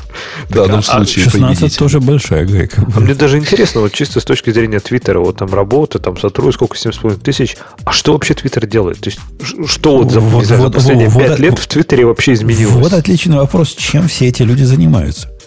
То бишь, когда э, вот эти редкие сторонники точки зрения, что, может, Маск не такую же фигню несет, которая, конечно, не согласовывается с линией партии, и Ксюша с ней тоже не согласна, они вспоминают, что когда WhatsApp купили, у них там 50 человек было, когда Instagram купили, у них там 10 человек было. И поднимали они нормально масштабируемые сервисы, у которых были миллионы и десятки, и сотни миллионов пользователей. И не надо им было 7 тысяч программистов или работников для этого. Чем все эти э, работники в Твиттере занимались? Вопрос номер один. И вопрос номер два, надо ли им столько... Похоже, Макс, Маск ответил, что столько работников им не надо. Подожди, ну, слушай, мне кажется, все согласны с тем, что столько сотрудников не надо. Мне кажется, вопрос в том, как это сделать. Можно же, ну, просто как-то нормально сделать, а можно вот так вот. Ну, то есть, мне кажется, все, что делает Маск, это выглядит как будто вот ему мысль приходит в голову, он это делает. А потом он такой... Нет, он ее сначала а пишет в не очень. Да, он ее сначала пишет в Твиттер. Нет, ну, и как бы написав в Твиттер, он, по сути, ее уже как бы делает. Вот. А потом они такие, м-м, а может, это была не очень хорошая идея? Да, давай давайте через секунду, давайте типа... Ну вот мне, ну, по-моему, у всех в основном критика к процессу, а не к, ну, к тому, что в итоге... Ну, то есть увольнение, это для некоторых компаний необходимо увольнение, чтобы выжить, да? То есть, возможно, Твиттер в такой ситуации. Это не, может быть необходимо. То есть просто как это все делается? Ну, ты же согласен, что, ну, вот имплементация, она вызывает очень много вопросов. Реально это Вызыв, вызывает, способ? вызывает много вопросов, я с тобой тобой согласен. С другой стороны, я вполне себе могу видеть, представить в голове ситуацию, картинку. Мне кажется, у Маска такая картинка в голове тоже, когда проще выжечь или проще этого ребенка выбросить и нового родить, чем, чем старого отмыть. Так, ну, выброси. ну, ты предлагаешь отформатировать все, все серверы Дети... и Нет, начать я... писать сначала? Я не понимаю, вот да, даже, допустим, он это бы сделал. Он просто бы уволил всех, все, до свидания все. Вот я набираю новых своих программистов из Теслы, перевожу всех, кто работает в Тесле, писать Твиттер. Это было бы, если бы он это сделал вот один раз, все, один день, все, все про это забыли, окей, через год мы смотрим, как Твиттер меняется. И, например, как-то... Но это одно, а тут написать четыре письма и делать какие-то ревью странные, кода по скриншотам, ревью кода по скриншотам, он путун. Ну, come on, ну это просто... Не, я, я, я тут с Лехой согласен. Скорее всего, он таким неказистым образом пытается найти людей, которые хоть что-то писали за последние там полгода или три месяца. Слушайте, ну у них есть какая-то там, я не знаю, фабрикатор. Я, я не уверен, гид. что у них что-то есть. Да кому? Ну у них наверняка есть какая-то система контроля версий какая-то, и можно там посмотреть всю статистику. Да, ну, какая-то, ну, наверняка ты... там гид. Ну что ты? Ну гид, да, я имею в виду, что нет, но я имею в виду, что может, поверх гита может быть какая-нибудь борда, которая где ты, например, диф-ревью делаешь. Я не знаю, что они юзают. По-моему, они, кстати, фабрикатор юзают, потому что, по-моему, там были какие-то ссылки в Твиттере на Неважно, в общем. Е, то есть все, вся эта тогда, статистика Тогда неудивительно, что они так медленно работают. Да, мне Вы кажется, что была не до всех. И, кстати, что тебе не нравится, фабрикатор классный. Его и там в Apple юзают во многих компаниях. Он реально прикольный. Ксюша, вот смотри, я, я повторюсь, как человек, участвующий в компании, в покупке и, компании. И республиканец по убеждениям. Э, я знаком с этой проблемой не понаслышке. Когда ты покупаешь компанию, пытаешься понять, э, ну, вливаешь в себя компанию или вливаешься сам в компанию, пытаешься понять, кто здесь овца, а кто козлище. Если у тебя есть, например, какая вера по какой-то причине в определенный уровень менеджмента, то это просто. Ты это делегируешь и говоришь на, там, своим этим тем лидам, а ну-ка, выделите мне, найдите тех, кто работает, и бездельников – но когда у тебя и тем лиды такие, то тут сложнее. Надо каких-то других искать доверенных людей. У него, по-моему, я, я не знаю в его голове, какая картинка, у него ситуация, когда он не верит из них никому вообще. Он смотрит на эту ситуацию в целом и говорит, да тут полный бардак, разврат и шатание. И такое количество людей, которые теряют такое количество денег, это что-то абсолютно невменяемое. Я не знаю, что делать. И вот это, я, я его не знаю, что делать, как раз и, и выглядит как вот эти имейлы, где он пытается представить, что же делать. Человек вот хотя бы мешал пытается. понять, Вообще? что делать. Вообще, ну, слушайте, конечно, ребят, в самом деле, он э, в, в апреле месяце, когда все это дело начиналось, он вдруг решил, причем вдруг, это реально вдруг, на протяжении получаса, а, как видно из переписки, например, с предыдущим SEO, а, он в течение получаса, вот он пообщался, они поговорили голосом, и он сразу после этого пишет, нет, все это фигня, я буду покупать компанию. А кто ему мешал, извините, провести проверку? Понять, разобраться и так далее. Не, ну мы сейчас о другом говорим. Вот уже случился факт. Факт случился, он ну, приобрел компанию. Хорошо, вот он уже пришел, он ее уже купил. Да. А, зашел Зашел. Ну, сядь ты неделю э, или там две недели, посиди, разберись. Ну, слушайте, ну правда, ну потеряй, даже если эта компания теряет кучу денег и да в э, чем потеряет ты, в 20 чем миллионов. Ты за две недели разберешься, если у них реально 7 тысяч разработчиков чего-то писали, даже по два часа в день в течение последних 15 лет, да я тебя умоляю, какие две Слушай, недели? ну делают ассессмент кода. Он подумал, ну что ты тут... За это? две Нет. недели. Дел, за две недели. Здесь код, Нет, ребят? не две недели, да. Я, непонятно, почему вы сразу приходите код, да. это, почему вы сразу уже начинаете с конца? Да это вообще последняя задача, кто написал какой кусок кода. Да с точки зрения Что с продуктом делать? С точки зрения Маска, делать? это инженерная компания. И он хочет ее оставить и улучшить как инженерную компанию. У него инженерный подход к этому. Он я бы, я, вот представьте, я на месте Маска, я пришел бы в Твиттер, мне бы сказали, вот он, вот Твиттер теряет uh баблосики в месяц. И, и вообще, если мы будем так продолжать, мы через два месяца должны будем закрыть двери, если не найдем откуда брать деньги. И вот эти рекламодатели тоже в очередь не стоят. Потому что там не дикие деньги, на самом деле. И, Уж и, для него точно. И, и, кроме того, всякие странные практики мы еще используем. Ну, неважно. Вот сказали бы мне такое. И, и вот решение. Какое я решение мог бы к этому что бы я мог сделать? Вот как Ксюша говорит, посмотреть код-ревью сделать. Нет, подожди, внимательный. Причем, вот подожди, код, под код ревью вообще странно. Тебе же э, Грей сказал, что надо с продуктом сначала. Ну, то есть смотри, с кодом... Да какой продукт? У них продукт, тоже... у них продукт-сервис для обмена 140 Э, байтными сообщениями. Уже нет. 280. Уже, уже там, конечно. 280. Подожди. Слушай, подожди, вопрос, мне кажется, такой. То есть смотри, правильно ли глобально в этой ситуации для Твиттера делать увольнение? Правильно, никто не спорит. Ну, то есть им нужно уменьшить. Обычно инженеры и там capacity серверов самые большие проблемы. То есть уменьшить инженеров количество, уменьшить capacity. Никто же не спорит. Вопрос в том, как это сделать. Можно нормально сделать, уволить половину, а не вот таким странным способом. А, а я, я не знаю, как этом... нормально это сделать. Ты, ты мне расскажи, ну, как нормально нормально сделать. Много разных, ну, много компаний. Жень, давайте а, по, попробую привести в качестве примера. А, ты же э, радиоэлектроникой занимался? Ну, было такое, да. Но представь себе, вот ты а, смотришь, что вот у соседа есть хороший современный телевизор, плоский, плоский такой, значит, деталей там на полплаты буквально и так далее. Вот. Ты идешь на радиорынок, покупаешь старый ламповый советский телевизор. И начинаешь, так сказать, как-то его приближать. Ну, понятно, кинескоп надо выбросить, потому что ты его плоским не сделаешь. Дальше ты начинаешь прозванивать лампы. О, эта лампа вроде ничего, так оставим, будет теплый ламповый звук. А тут вот парочка резисторов еще осталось. Конденсатор, кажется, не пробит. Тоже его оставим. Эту половину выкинем. Неважно, что это блок, так сказать, э, э, подстройки частоты, так сказать, и поэтому шансов настроиться на эфирное телевидение у тебя не осталось после того, как ты его выбросил. И, и вот поэтому ты совершенно не задумываешься, а что ты хочешь, так сказать, в итоге получить. У тебя просто есть представление, что вот этот телевизор жрет меньше электричества и показывает новые, так сказать, подожди, красивые подожди, каналы. Ты, ты сам себе противоречишь. Если то телевизор, который ты хочешь построить, жрет меньше электричества и показывает красивый канал, это уже цель. То, к чему ты хочешь приблизиться. То есть у тебя был до этого телевизор поганый с кинескопом – который, в котором дофига деталей было. И ты смотришь, а рядом есть Инстаграм, в котором 50 человек работало, и такую же картинку показывает, как твои 7 тысяч бездельников. Ну, что-то в консерватории надо менять, ну, думаешь? Ксюша ты? нам не скажет про это, но понятно же, что сейчас э, в Инстаграме работает не 50 человек. Да какая разница, сколько сейчас работает? На момент покупки вот столько работало. То бишь, такие момент... продукты делали... Или WhatsApp, я не помню, кто это был с 50 человеками. На момент ну, покупки ну, Жень, подобные... ну, ты же помнишь 15 лет назад, как выглядел Твиттер. Там тоже работало 50, ну 100 человек. Он падал постоянно. Потому что и на, ты думаешь, из-за того, что 7 тысяч человек написано. работает, он перестал падать? Он, кстати, перестал падать. Кто из-за, последний раз из-за того, что 7 тысяч человек работает. Леха, за сколько мы с тобой Твиттер написали? Скажи мне.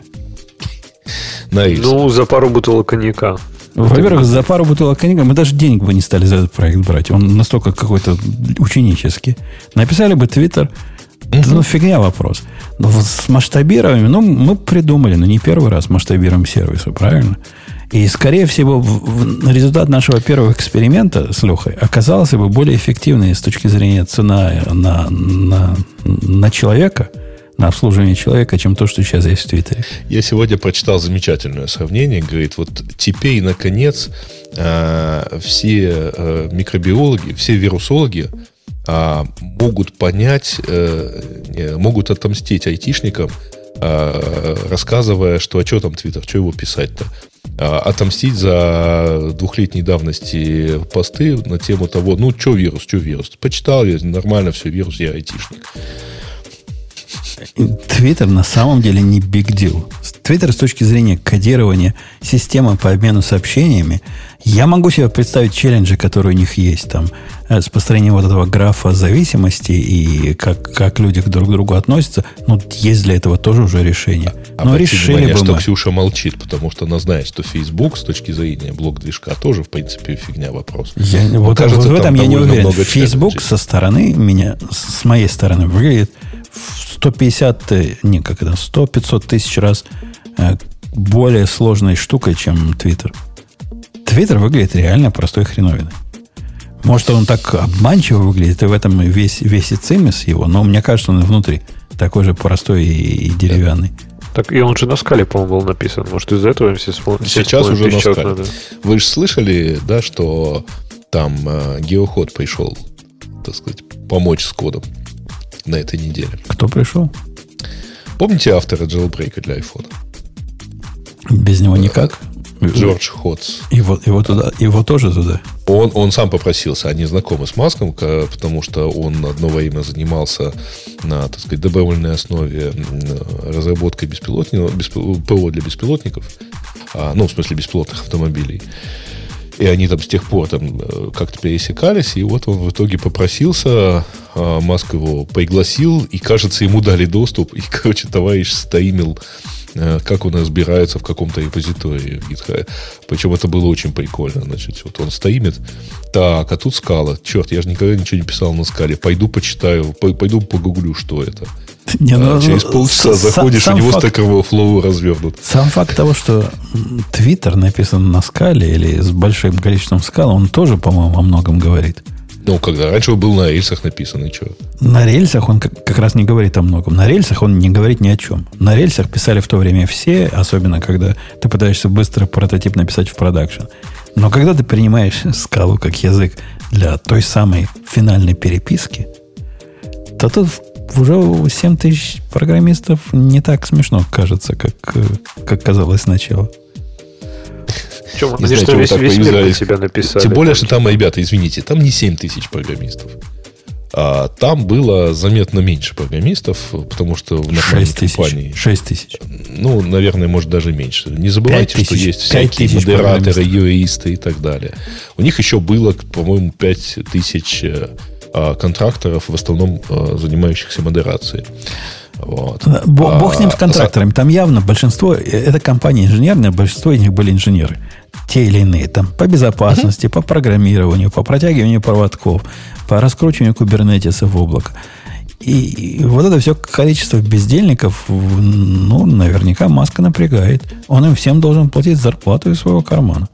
Поэтому всех разогнали к чертовой матери. Я, кстати, с Ксюшиным подходом, где она предложила всех выгнать и взять 15 программистов из Теслы, это радикальненько, но мне так видится весьма разумным подходом. Я, я, бы, я бы, наверное, так поступил. Выгнать я всех бы... к чертовой матери, а потом устроить заново либо набор людей. Я, я просто не знаю, насколько оперативно сложно поддерживать Твиттер в состоянии, чтобы он хоть пару недель проработал бы без, людей. Мне а... кажется, Маск вот как раз сейчас пытается это выяснить, если честно. Мне кажется, он пытается выгнать. Как, знаешь, ты... как ты минимизируешь, пока у тебя не сломалось. И вот мне кажется, он пытается это сделать, но это можно было сделать, опять же, вот как мы говорили, просто ну, ну, сделать это отдельно, а не пытаться выгонять, а, брать назад, выгонять, брать а назад. А представляешь, какая, какая бы вонь, вонь поднялась бы, если бы он всех выгнал сразу. Да, как, почему? Ну, потому что половину выгнал, тут весь мир встал на ДБ, как этим людям кушать теперь нечего, как эти бедные программисты не смогут заплатить за квартиры. А его было в два раза больше, Подожди, если бы он всех выгнал. Я бы не сказал, что народ прямо них, так. Конечно. Где, э, вот где у тебя... На условия. Там, Грей, дай, дай Ксюше тоже... сказать. Да, да, да. Нет, я хотела сказать, что, по-моему, ну, как бы у них был нормальный выходной пакет, и не было, я не знаю, я не видела какого-то прям такого, ну, то есть были отдельные люди, которые говорили вещи, что у них тяжелая ситуация. Разные есть люди, разные есть ситуации. То есть я не видела такого, что прям все сказали, что Маск именно из-за этого как-то критика. По-моему, критика была из-за того, что, ну, он как бы уволил, взял назад, то хардкор, то еще что-то. Мне кажется, сейчас там останутся люди только за визы. Ну, потому что вот это единственная причина, мне кажется, что люди такие, ну вот мне чуть-чуть осталось, сейчас мне визу дадут, и до свидания. Ксения, внеш, просто... внешних наблюдателей, вот эти инженерные перипетии компании, которые то принимает, то удаляет, то, то вот это делает, мало интересует.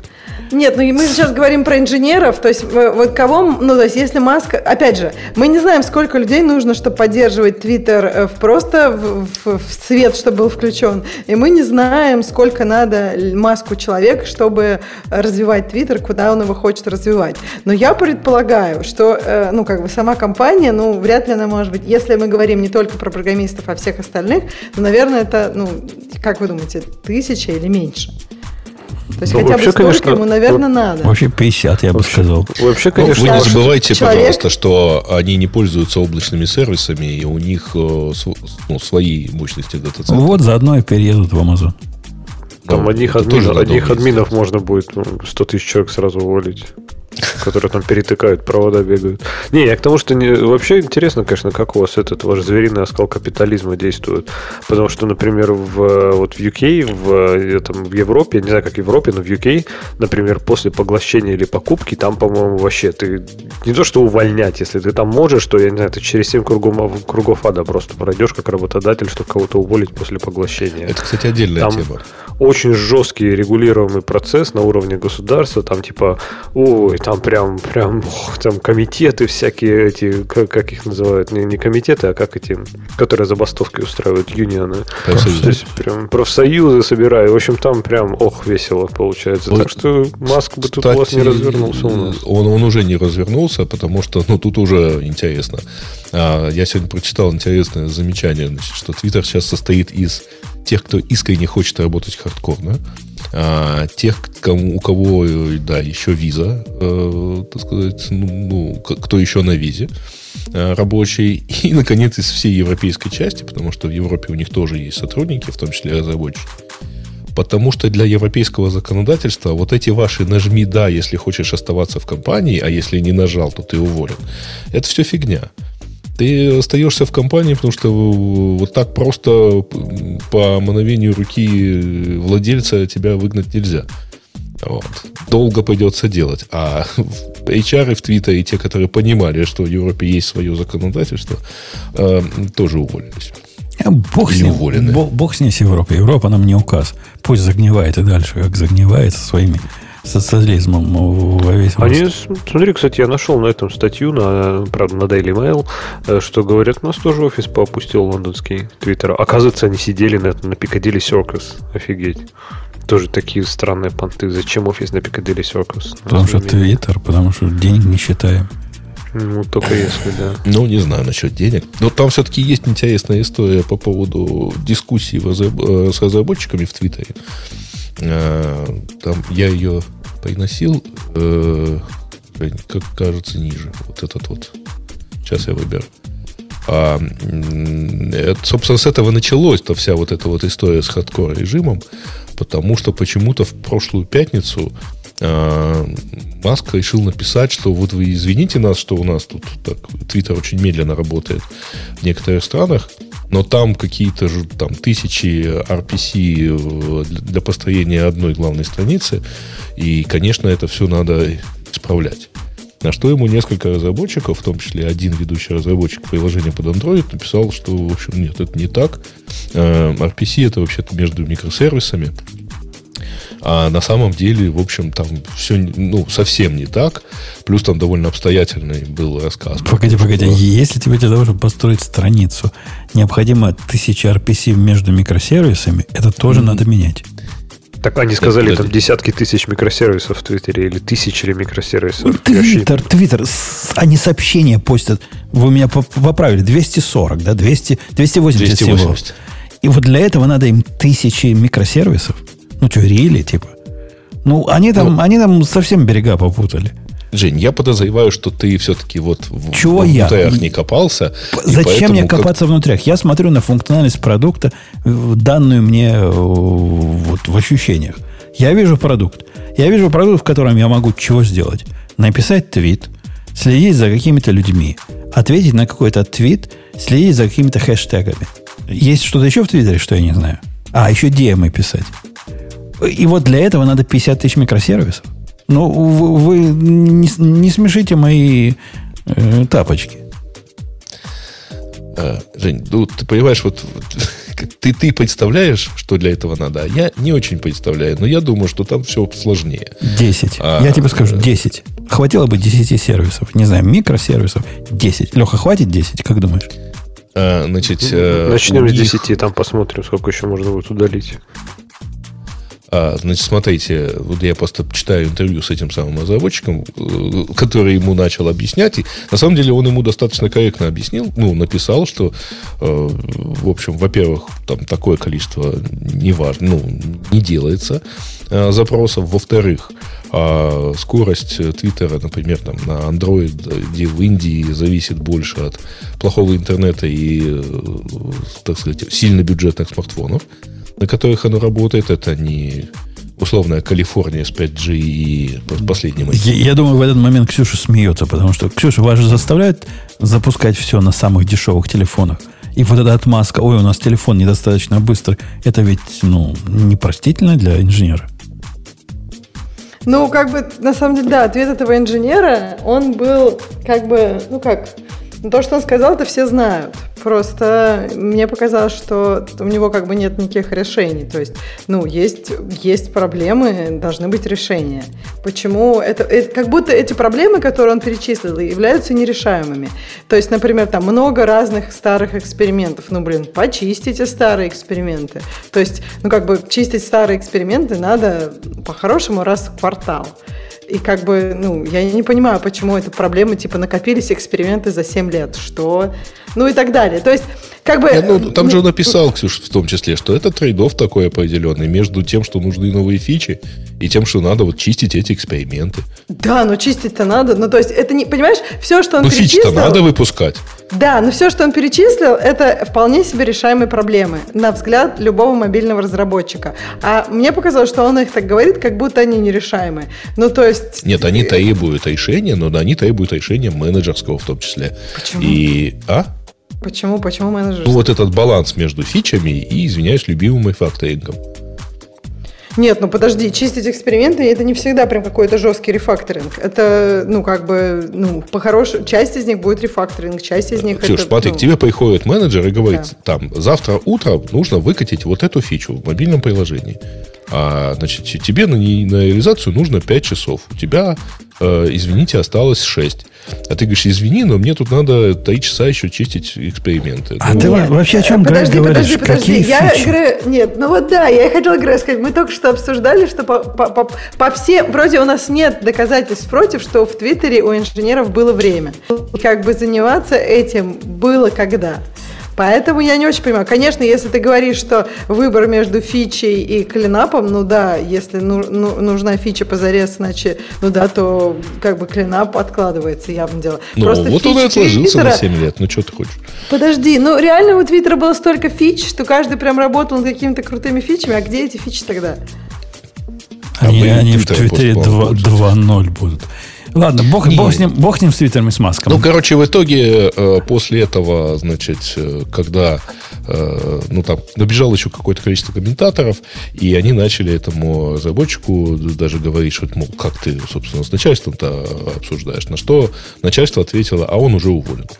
А, такое, такая судьба постигла еще человек 20 Э, судя по всему, ну, потому что так или иначе они начали высказывать. Вообще, э, в Твиттере была принята практика еще при предыдущем, так сказать, при Джеки Дорсе, а, ну, как бы, ну, нормально сказать руководству, что вот здесь и так плохо, вот, а вот так делать не надо, например. А, не знаю, почему это надо было делать в Твиттере, но, с другой стороны, а почему как, надо почему, было почему в Твиттере не, не наезжать на собственный продукт, почему, на не, почему публично не обсудить своего начальника. Я, я, я посмотрел бы, как бы Лысый бы на это среагировал, как бы Безос на это среагировал.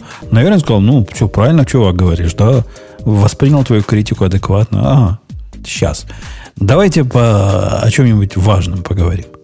Нет, подожди, а вот у меня тут вопрос возник. Я тоже об этом думала, но получается, что э, Маск, ну, чморит разработчиков Твиттера, а они как бы, ну, получается, не могут ответить. Тоже как-то странно. То есть я не представляю, да, как, что, что Безос бы чморил своих разработчиков, ну, я не видела, что он такого делал. Ну, то есть другие лидеры, они как бы, ну, не чморят своих разработчиков. Может, они даже хотят, они просто чморят, э, ну, как бы внутри, то есть не а, публично. А, они, они там напишут него... письмо, кому надо. Понимаешь? Слушай, ты, ты считаешь, у него, письмо, там, ты считаешь, у него разработчики полные дебилы, да?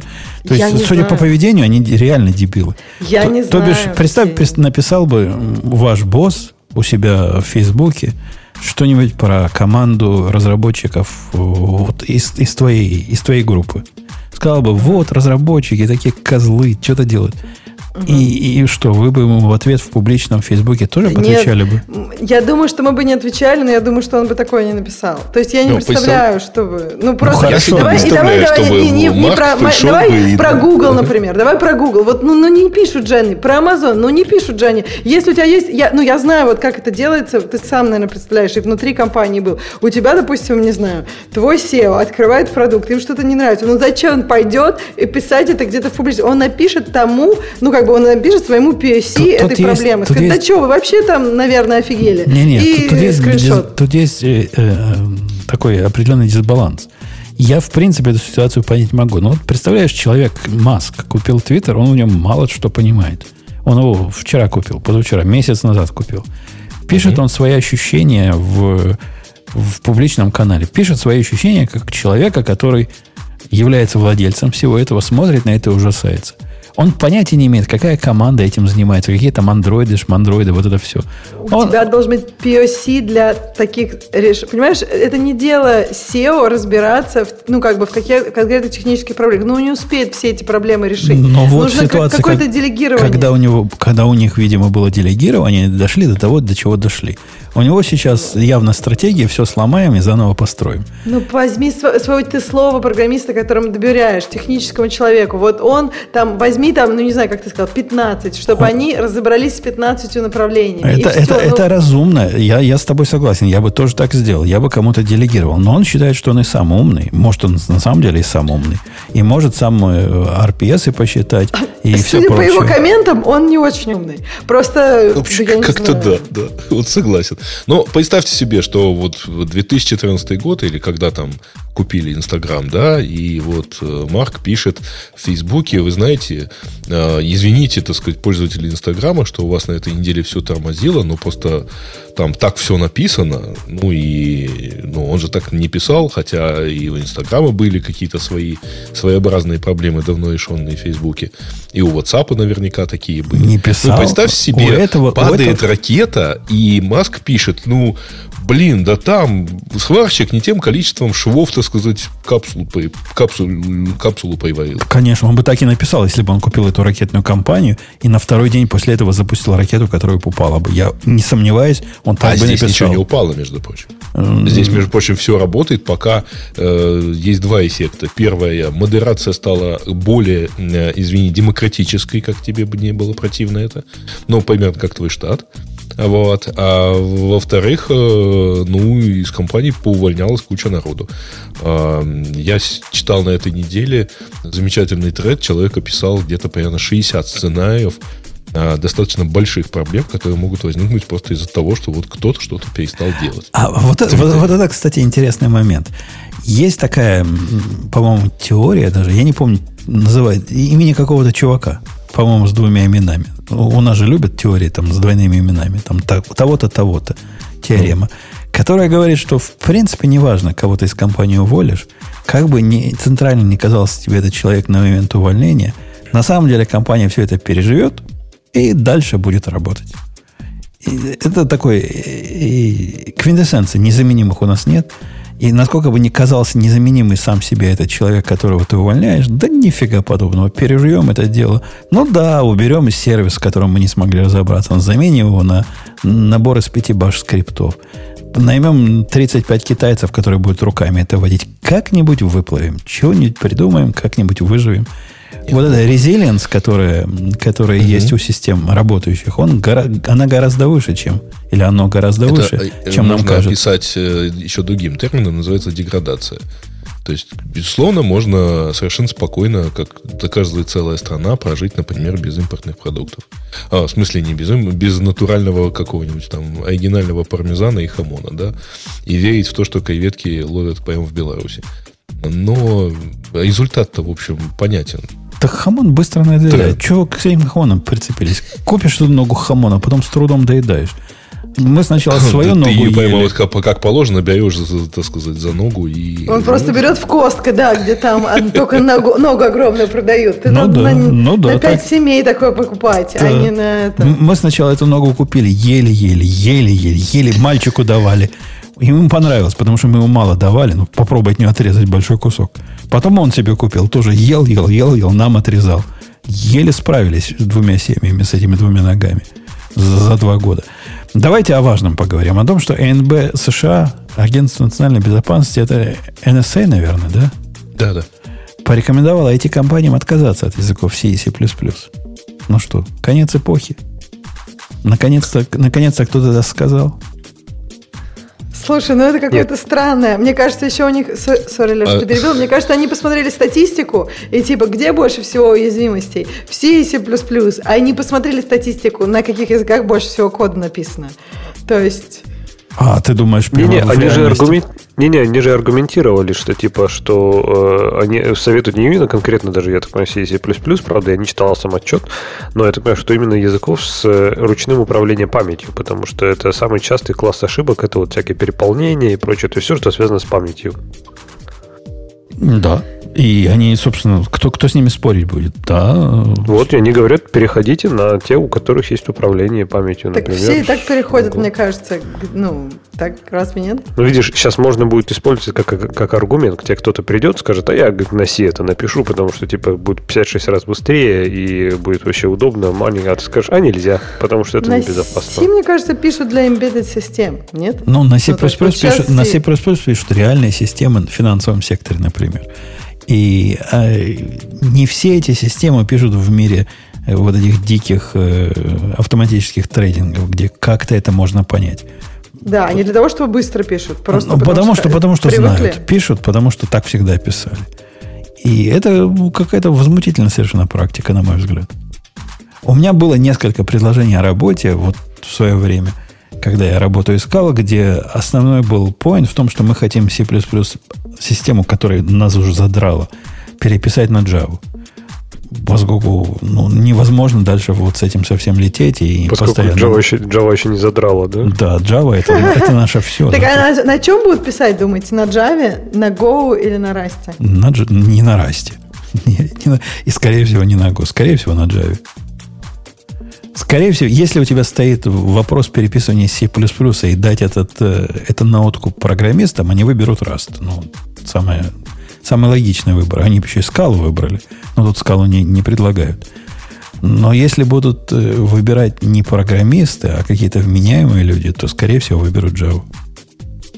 А почему? Ruby, а там можно, Ruby можно выбрать. Зачем Руби? Почему? Нет, просто есть? Rust, мне кажется, будет достаточно быстро и как бы абстракция да им, да им, да им всем, им всем, им редко, когда быстро, это вот такой фактор важный, как тебе кажется. Нет, Java выберут, мне кажется, за счет того, что, опять же, есть экспертиза. То есть, типа, Много Java такой же большой игрок, как C++, наверное, в мире финансов, и будет, ну, такой э, переход логичный, да, то есть можно будет найти программистов, можно будет найти поддержку всяких там своих странных инструментов, форматов, практики, и тебе нужна будет, не знаю, какая-нибудь дикая, дикий аудит чего-нибудь там в коде, я не знаю, чтобы у тебя плюсики были строго перпендикулярны, например. И наверняка есть какой-нибудь инструмент, который был написан там в 84 году, чтобы, например, это все как-то валидировать. Самое главное, это безопасный выбор. Это как раз из той серии, что среднего начальника не уволят за выбор Java. Ну, не уволят. За выбор Go уволят. За выбор Rust три, всем шеи погонят сразу. А за Java никого не уволят. Ну, Java, ну, все на Java, да, нормально. Че, че такого? Он ставишь со спрингом, ставишь какую-нибудь библиотеку дикую или набор из диких фреймворков, и, и будешь как все. Слушай, а почему уволят-то? Ну, то есть, когда программистов не смогут найти дальше, или почему уволят? Ну, когда что-то пойдет не так, и начнут А-а-а. искать виноватых, и скажут, а, ты выбрал экзотический язык Go. До этого языка Go он на девятом месте в списке, вот этом, как он, Тоби называется, Тибой, вот в этом списке.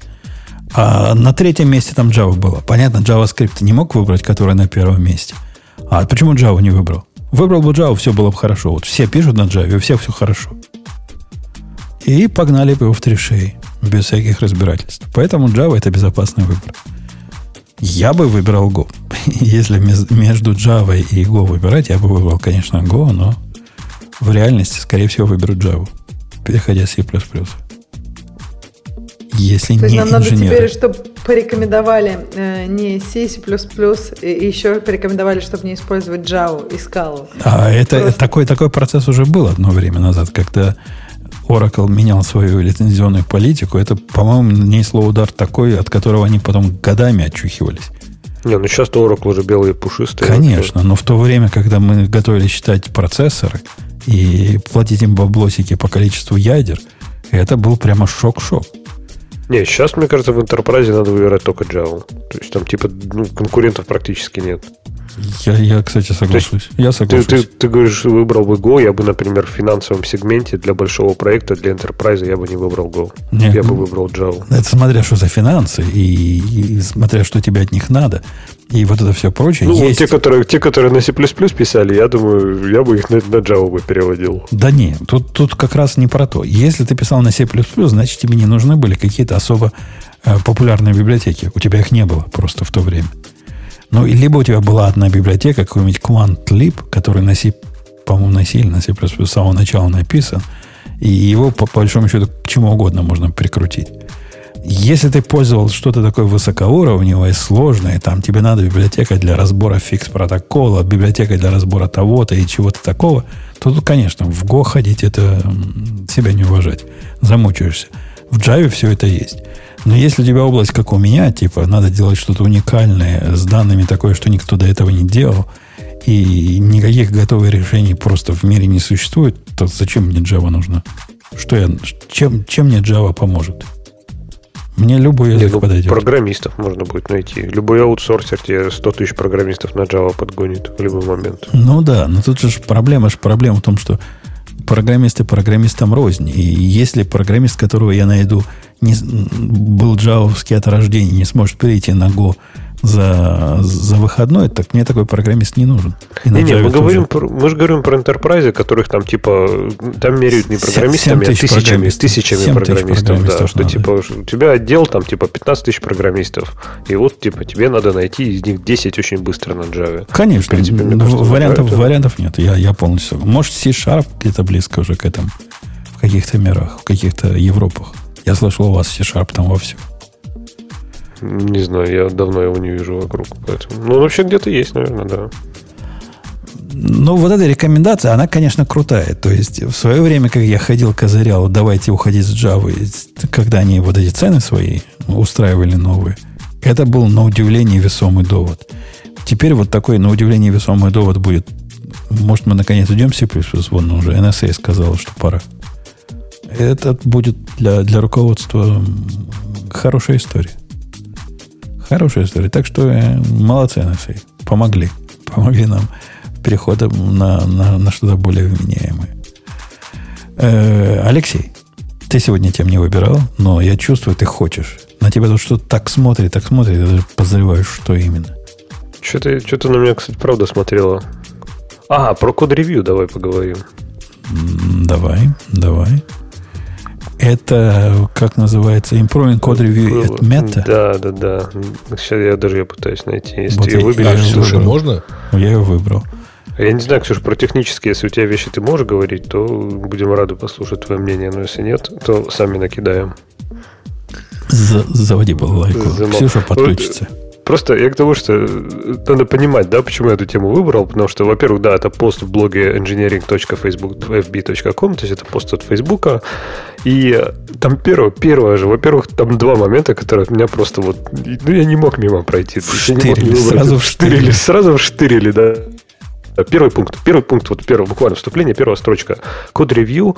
Code Reviews – это один из самых важных э, частей разработки софтверного процесса. Нет. Code это один из самых больших карго-культов, который создан в процессе разработки софтверного процесса, особенно в том виде, в котором существует в большинстве компаний. И, а второй момент, у них есть целая команда, которая занимается код-ревью, вот говоря про размеры больших компаний. То есть, типа, это, не знаю, в масштабах там, нашей компании это просто немыслимо, а тут команда, которая занимается код-ревью. В общем, это любопытно. Так вот, что они говорят, что они стали изучать, э, что, ну, типа, как улучшить работу вообще код-ревью внутри, я так понимаю, как процесса, не обязательно как тузы, как процесса внутри Фейсбука. И они стали собирать, кстати, прикольный вот подход с этой точки зрения мне понравился. Они стали анализировать, по каким метрикам смотреть, как это замерять, что улучшать. То есть прям молодцы, конкретно подошли как продуктовая команда. Вот. И оказалось, что самое-самое раздражительное, по-моему, э, у людей, когда это ревью занимает дольше там какого-то процента, по-моему, больше какого-то времени, по-моему, больше там что-то дня или что-то такое. И там вот 70%, по-моему, персентиля у них, э, они разбили, там 70% всех кода ревью, по-моему, попадали в несколько часов, и типа разработчики такие, ну окей, я там подожду. А 25% они вызывали самое большое количество раздражений, они были там уже типа день и дальше. Ну вот. И я, правда, не дочитал, как они там, что они там, как это решили, типа, ну, видимо, заставляют всех ревьюить просто в любое подходящее, неподходящее время. Но вот этот сам, не знаю, я когда такие статьи читаю, меня просто, я просто в шоке. То есть, серьезно, и никого не парит. Люди говорят, ну да, у нас там типа день код мы ревьюем, там два или три иногда, еще больше. И типа все нормально. Код-ревью самый, полез, самый полезный инструмент вообще в мире. Для, и, конечно, если вы хотите убить любую продуктивность, то код-ревью самый полезный инструмент. Это как раз как можно много, много всего делать, при этом ничего не делать. Они, у них какой-то странный такой акцент. И, возможно, если бы у нас был кто-то из Фейсбука, он бы мог сказать, или даже она – но у них какой-то есть странный культ вокруг дифов. То есть, э, вот э, с их точки зрения, улучшение кода ревью процесса связано с тем, ну, если я правильно эту статью воспринял, с тем, как проще с дифами работать.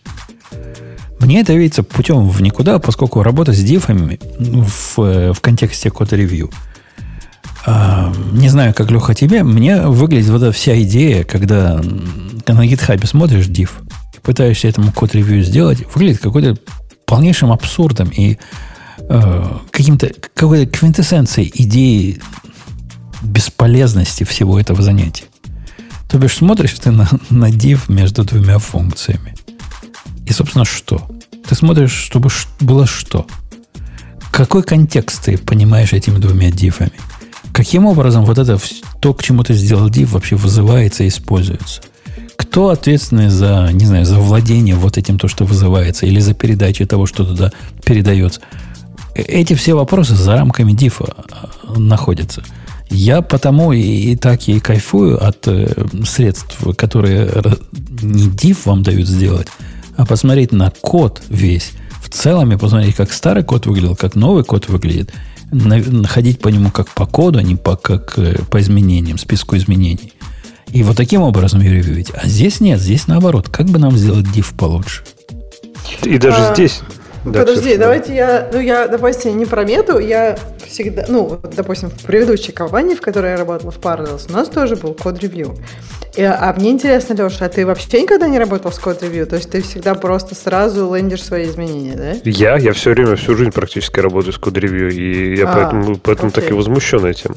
Не, а опять почему? же, я говорю... Почему? Ну, то есть у меня вопрос такой, у тебя никогда не было такого, что ты, например, какой-то код, ну, послал request, как обычно же называется, да, реквесты, и э, там, например, кто-то тебе, ну, какую-нибудь классную идею предложил. Такого никогда не было? Не, это возможно, но я к тому, что код-ревью мы говорим, смотри, мы говорим про код-ревью в классическом mm-hmm. его понимании. Я создаю pull request, я назначаю mm-hmm. ревьювера, который mm-hmm. должен проапровить, чтобы я это смержил. Вот это mm-hmm. я нахожу безумием. Не то, что люди смотрят на мой код и предлагают идеи. То, что смотреть, mm-hmm. обсуждать код, это прекрасно. Не забывай, mm-hmm. что я парно программировал долгое время, и mm-hmm. я этим наслаждался. Но вот сама концепция, которую мы придумали, что вдруг ты по каким-то безумным причинам совершенно случайно выбираешь человека, и вдруг внезапно он решает, будешь ты мержить код или нет, вот это, мне кажется, полнейшим безумием. Потому Нет, что, подожди, ну, например, э, обычно же есть смысл в каком-то выборе этого человека. Это какой-то мейнтейнер, например, этого кода, может быть, если, если ты лендишь. Иногда бывает, да, что ты единственный специалист по этому коду, ну, тогда ревью может быть не такой эффективный. Но все равно кто-то тебе может сказать, ой, смотри, а тут, например, да, там, про конкуренции подумал, а тут, например... Ну, то есть, мне, ну, реально бывают прикольные идеи. Бывает, что я людям другие прикольные Конечно. идеи говорю. Я не понимаю, в чем проблема. Нет, смотри, когда ты просишь, когда это опциональный код-ревью, то есть я прошу тебя поревьюить мой код, потому что у меня ага. есть вопросы, прекрасно. Это, мне кажется, угу. изумительно. Но я согласен с Бутуном, что инструменты – это другой вопрос. То есть ревьюить да, div на GitHub – это тяжело. Мне сейчас да. про, прям интересно Но про... в этом смысле мне гораздо проще будет, если ты не, не код-ревью, да, с человеком, например, не знаю, надо, у него есть вопрос по конкуренции, да, там, ты хочешь меня что-то спросить. Так просто, ну, блин, напиши и спроси. так подожди, но для этого все равно нужно ну, в смысле, а как я тебя спрошу про конкуренцию без кода? Я вообще, ну, то есть, я не понимаю. Не-не, может быть. Я говорю, что ты можешь мне прислать какую-то там ссылку на код, на пиар, все что угодно, да? Но вот эта сама концепция, что типа, что кто-то должен пропрувить этот код, вот это я нахожу полный Ну так это же просто значит, что я посмотрел, и у меня никаких идей а нет. Вот. А ну, вот блин, это интересно. Вот, а вот это, кстати, да. Ксюш, вот это, кстати, Ксюш, тоже интересный вопрос. В смысле, даже если у тебя есть идеи, и что? и ты будешь отклонять, потому что у тебя есть идеи, ну здорово, я тебя поздравляю, ну, да. что есть идеи. А, в смысле, ты считаешь, что как бы идеи... Уже поздно. Ну, то есть... Почему уже поздно? Ну, ну, типа, из разряда эти идеи, ну, опять же, мы не говорим про какие-то критические баги. То есть, например, для меня код, я код-ревью не отклоняю никогда, вообще никогда. То есть, типа, если там Даже нет такого, если сейчас что... крэш коммитится? Не-не, вот если там что-то совершенно плохое происходит, ну, я, вот ну, серьезно, да. я такого никогда не видел. То есть, я даже ну, достаточно Ну, ладно, окей, работал, не крэш, да, а какой-нибудь конкуренции. Ну, то есть, вот они из одного потока коллекцию какую-нибудь примитивную из главного потока пишут, из неглавного читают. Вот, просто они тестят, тесты проходят, крэш не это. А Смотри, если от, просто от, будет более... А у, нас, у, нас, у нас, Ксюша, от, для этого флажочек минус race есть. И такие не проходят тесты и падают, и поэтому Господи, ну, вот нет, Ксюш, реально смотри. вы пишете только на таком языке, где есть флажочек. У, да нет, у кого Ксюш, смотри, у нас? Откровенные баги какие-то, ну, я говорю, у меня было куча примеров таких, когда код-ревью проходили, но откровенно глупые баги. То есть смогу ли я найти? Ну, вероятность какая-то есть, что я смогу. Но, скажем так, я в последнее время работаю с такими людьми, что если они этого не нашли, я тоже не найду. То есть в итоге код ревью превращается в какой-то фарс просто. То есть, не знаю, мне кажется, какие у тебя есть идеи на этот код? Я говорю, да блин, разница, какие у меня есть идеи? Ты этот код написал, ты считаешь, что ты хочешь его смержить? Подожди. Окей, я тебе скажу, я, ну, как я обычно, я пишу, говорю, ну. слушай, я думаю, вот это, вот это, вот это, я пробую код всегда. Но типа, если тебе это мои идеи не нравятся, вообще без проблем. Это твое решение, ты его будешь мержить или нет. Подожди, мне кажется, ты тут очень как-то персональный, как будто человека, если ты его попросишь что-то исправить, это как-то ранит до глубины души, и он потом всю жизнь не, не, тебя вспоминать да, или конечно, Конечно, нет. Мы же тут пишем продукт. Мы же хотим, чтобы он был хороший. В ноль. Почему так, это так здесь, здесь же не, не о том речь идет, Ксюша. Смотри, есть два... Я с Лехой концептуально и технически полностью согласен. Есть два оппозитных таких use cases противоположных. Uh-huh. Один use case – я и мой китаец. Uh-huh. То есть китаец мой э, посылает э, код ревью, даже если бы я его не заставлял, он все равно посылает, поскольку он не уверен в том, что он пишет, он небольшой специалист. Я его смотрю внимательно, не дифами, а смотрю ну, в контексте, говорю, ну, чувак, ты тут такую хрень написал, нас сейчас хакнут. Если, я вот это, если это замержит, нас хакнут на второй день. Он okay. чему-то учится, и как раз для него point в том, чтобы чему-то научиться. Это такой, okay. как бы, mentoring. Он, uh-huh. строго говоря, к code review не особо относится. Это... Почему это code review? Нет, я ну, не согласна. Ну ладно, я пусть считаю, он что... относится к code review. Ну, пускай. Вообще... Пускай это такая, такой вид code review. Теперь ну, представь да. второй code review. Это обычный code review. Нет, я согласна. Я сейчас хочу тебе... Давай я скажу. Бывает такой кейс. Два человека, супер senior, работают на абсолютно не связанных проектах. Никак не связано. И тогда, да, я, я согласна с вами. Я видела кейсы, когда это просто accept, accept. Ну, то есть просто как бы для галочки это делается. Я тут согласна. Может, в этом случае code review никакой, во-первых, не нужен. Во-вторых, он должен быть добровольным и pull, Понятно, да. А но а я видела push ем. другие кейсы, да, например, два senior человека, но вот один senior, у него он maintain ит какой-то код, а другой senior заливает, ну, пытается что-то там пофиксить, что-то добавить в этот код. И тогда у этого человека, вот этого senior а, он, у него может какой-то vision, который этот просто не знает. Он senior, но он просто не знает этот код. И тот ему может сказать, а смотри, у нас тут есть еще такой, вот такой кейс, а ты его, давай его рассмотрим тоже, потому что это важно. То есть, мне кажется, это возможность добавить какого-то контекста, и она важная. То есть, смотрите, мы э, рассмотрели, да, есть куча разных э, ситуаций. Есть ситуация, когда code review для mentoring а. Есть ситуация, когда code review, потому что кто-то maintain ит какой-то кусок кода. И есть ситуация вырожденная, когда code review не нужен. Два senior а абсолютно не связаны друг с другом код. У меня тоже бывало такое, что я полгода работаю над каким-то проектом, никто там уже ничего не понимает, я сама пишу, люди просто акцептят. Ну да, не этот акцепт, просто, просто можно это делать. Я тут согласна. Бывают кейсы, когда надо просто, я просто выключать. Слушай, понимаешь, я тебя полностью поддерживаю в том смысле, что ты, ты хочешь этот инструмент, чтобы был больше для ну, коллаборации, чтобы люди больше общались, чтобы действительно, ну вот, если у тебя есть какой-то, не знаю, ты делаешь рефакторинг, у тебя есть какое-то видение, ты хочешь, чтобы люди про него знали. Мой посыл-то в том, что код-ревью это худший инструмент для этого. То есть это очень плохой неудобный инструмент. Во-первых, это все постфактум. То есть представь, я уже написал, выложил, ты говоришь, слушай, а у меня видение вообще другое, полная фигня. И типа, а что ты раньше молчал, блин, нафига я тогда сидел это делал два дня? То есть вот, вот такие вещи, понимаешь, код-ревью это, мне, это подожди, попытка вот решить проблему, но плохо, не, не, это плохое решение для правильной проблемы.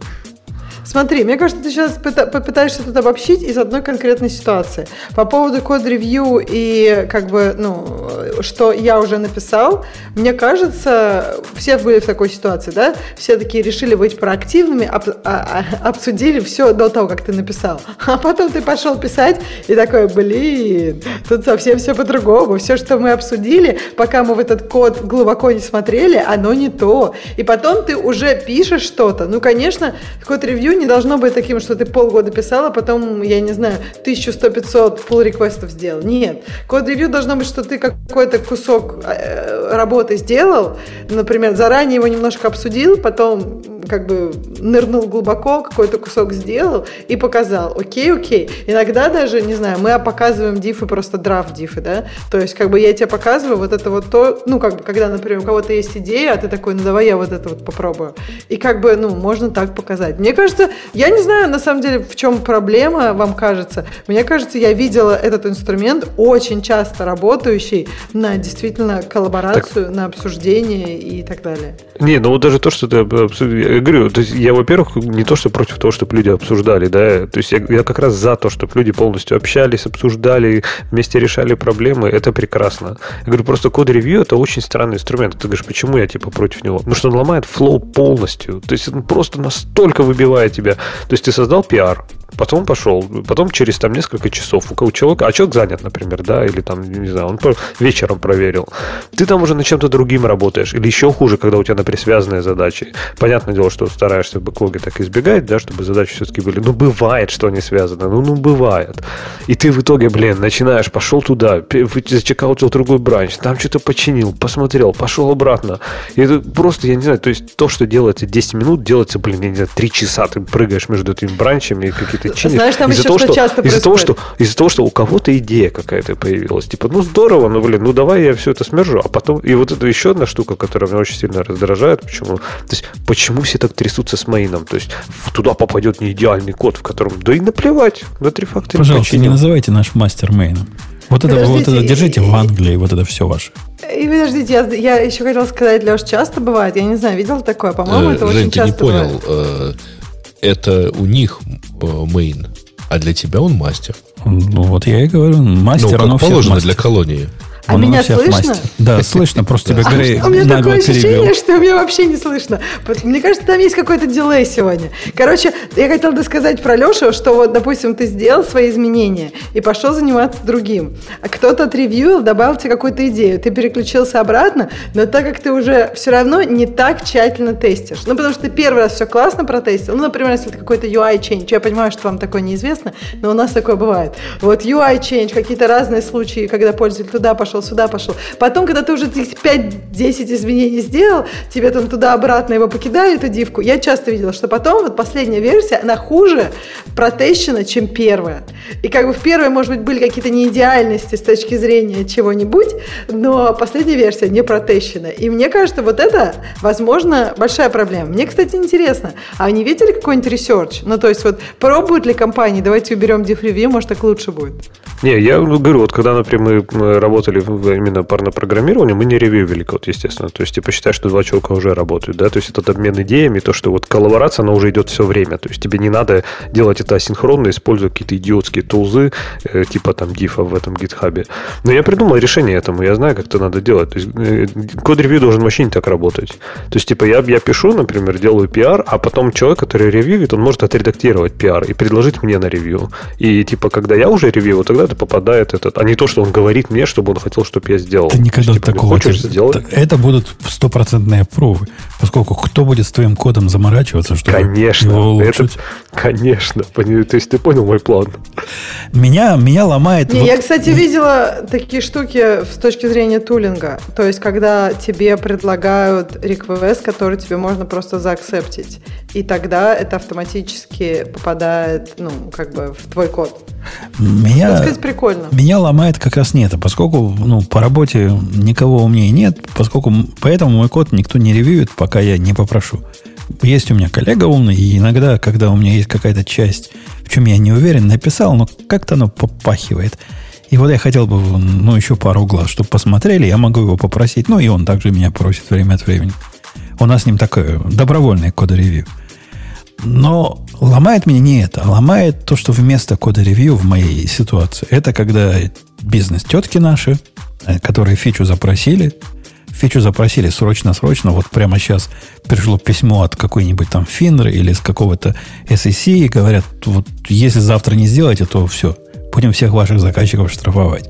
Я подрываюсь, прекращаю делать все, что я делал, переключаю контекст на это, выкатываю фикс и жду – это очень похоже на код-ревью, согласись, Леха. И ждешь.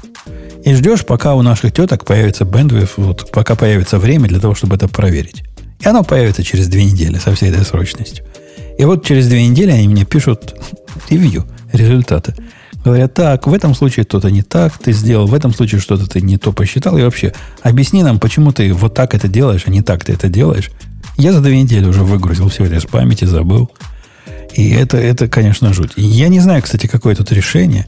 Как-то надо синхронизировать эм, весь этот процесс, но как его синхронизировать? И не очень я понимаю. У нас же с ними разные приоритеты. У меня приоритет технические задачу отстрелить, а у них приоритет, например, пришел заказчик с каким-то еще более важным запросом. И поэтому они мое положат на стек. И через две недели начнут меня мучить. Как быть, не знаю. Страдаю в результате.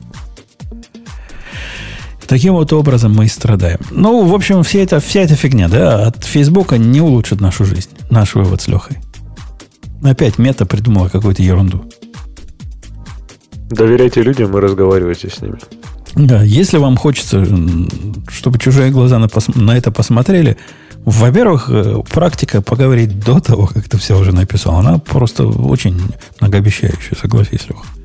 Если у тебя есть сомнения по поводу архитектуры или реализации, то говорить лучше на как можно раньше, раннем этапе. Конечно. Или, или до еще про Маска с Твиттером, или уже про что-то другое. Про Маска с Твиттером ты просто спал давно. Мы уже давно про Facebook говорим про мету. Там даже и, тема без, Мне просто понравилась эта фраза. Сначала надо поговорить, прежде чем что-то делать. Как-то вот кажется, что это совет Маску, нет? Не, это инженер к инженеру. А ну, понятно. А не Маск к Маску. Как же ты можешь посоветовать товарищу по партии? Он к нашим только присоединился, между прочим. Хотя уже... Вот, уже тем не менее, уже пользуется твоей любовью. Да. Хотя уже и Babylon B отпустил обратно, и Петерсона впустил обратно. По поводу да, Трампа да, пока да. сомневается. И Кэти типа пустил обратно, она его из Мастодона послала. Кстати, вы как, как с Мастодоном? Я, я как раз читал статью недавно про чувака, который с точки зрения инженера пытался его поставить, и потом пытался это объяснить ну, недалеким своим техническим, в смысле, родственникам, как это делать. И говорит, что это, как Бобук приговаривает, вот это весь блеск и нищета open source – Тут э, выражено, я, выражено а более что чем полностью. А что, а что такого с тем, как поставить мастодон? Ну, я вот поднял себе instance. Да, да, да. Instance ты поднял, ты молодец, ты уже продвинутый. Он рассказывал, как, как, как бабушке это, которая к Твиттеру раньше ходила, как вот это сделать. Как пойти на список серверов, которые он тебе дает, как из них кликаешь, а сервер недоступен в этот момент, как потом гуглить, а какие самые популярные мастодон серверы, как потом сюрприз будет, когда все твои контакты То... на самом деле то между серверами Слушай, не синхронизированы. Э, Леша, извини, украду твою фразу. Really? Ну, так, человек писал. Ну, то есть идешь на, если ты не собираешься ставить сервер, да. то идешь на mastodon.social и заводишь себе аккаунт, и все. Ну да, потому что к ним, извиняюсь, пришло, э, так сказать, э, там по 150 тысяч аккаунтов сейчас регистрируются, у них есть некоторые проблемы с масштабированием. Ну, я, я сам не знаю. Мне этот Мастодон, как, мне и Твиттер не особо нужен. Мастодон мне еще менее нужен. Поэтому тут мой опыт чисто, чисто со стороны. Давайте, давайте о чем-нибудь, э, о чем-нибудь. Время еще есть, да? Что-нибудь да, одно еще тронем. Что-нибудь еще одно тронем.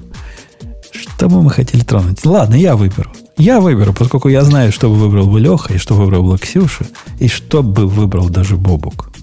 И мне эту даже статью прислали, по-моему, личной ссылкой. Э, знаете, вот с таким, с камнем за пазухой, ну, мол, да, он Путон, ты тут закупал и топил, и вот на тебе. Вот тебе получай ответку. Статья о том, что Copilot не стоит того риска, который он вашему бизнесу вызывает. Вам это ничего не надо? А, расскажи а, про а в чем риск-то, собственно? Э, как риск? Риск в том, что вас начнут судить, начнут, что у вас э, нарушение лицензионных э, законов в коде. Когда вот это все произойдет когда-нибудь, и когда вот эти чуваки, которые на Copilot подали, выиграют иск, и вот после этого у вас легальные риски, ну, законные, с точки зрения закона, станут такими, что вы потом заплачете слезами – и вас к чертовой матери уволят с работы за то, что вы Copilot использовали. То есть так, подожди, а Copilot а ставит какую-то какой-нибудь закопирайченный код э, в твой продукт, и ты окажешься нарушителем копирайта. Так тогда такой же риск использования любого open source продукта, если ты лицензию не проверил и не то там притащил себе, то ну, точно такая же опасность. Ну, тут опасность скорее... Тут скорее случай, ты скопировал код из Stack Overflow, вставил и забил на лицензию, если там была какая-то лицензия. Или вдруг решили, что вот эти фрагменты теперь лицензионные, которые раньше были free, так сказать. Э, Подожди, а может разве быть такое, что вот там три строчки кода какого-нибудь обычного, который на Stack Overflow, что кто-то скажет, что все, они теперь ну, лицензионные? Ну, Oracle, Например, Oracle, Oracle доказал, Нет, Oracle что может. пытался. Нет, ну, Нет, так эти же тоже было. пытаются доказать права на какие-то там конкретные функции. Да, is, типа is, is odd, да, или is even. Если решат, что is even это copyrightable, то у нас у всех будут большие проблемы вне всякой связи с э, Copilot или нет. Никакого. Так, а, Вообще, подожди, кстати... а можно так идти назад теперь на Stack Overflow некоторые вещи теперь copyrightable признавать? Э, так а обратной силы же не имеет. То есть ты, по-моему, не можешь сказать, ну, типа новой версии, ну, по крайней мере, с лицензиями, да? То не, есть, не, ты, например, публиковал. А, тут вопрос прецедента, конечно, потому что тот факт, что до принятия судебного решения код распространялся а, пиратился спокойно, не означает, что он пиратился закон. Да, да. Просто я, да, я Леш, понимаешь, э, вот э, тут же фишка в том, что лицензии сейчас на продукты. По сути, сейчас нет лицензии на какие-то, ну, какие-то маленькие кусочки кода. То есть, вот, допустим, есть кусочек кода, который можно найти в пяти, э, не знаю, проектах open source. Вот он, ну, из от хороший пример. Вот что делать? Зависит от квалификации судьи, который будет, если это идет до дела, И зависит от того, насколько судья это рассмотрит, насколько следующий суд это подтвердит. Вообще тонкая такая, тонкая область. Черт его а знает, что там они надумают. что это вопрос лицензий, а не авторского права? Но... То есть лицензия, она же определяет порядок использования, смежных прав и так далее. А авторское право, оно просто возникает по факту создания. Тебе к- кого ничего. авторское право волнует в, в лицензионном, в, в нашем лицензионном споре?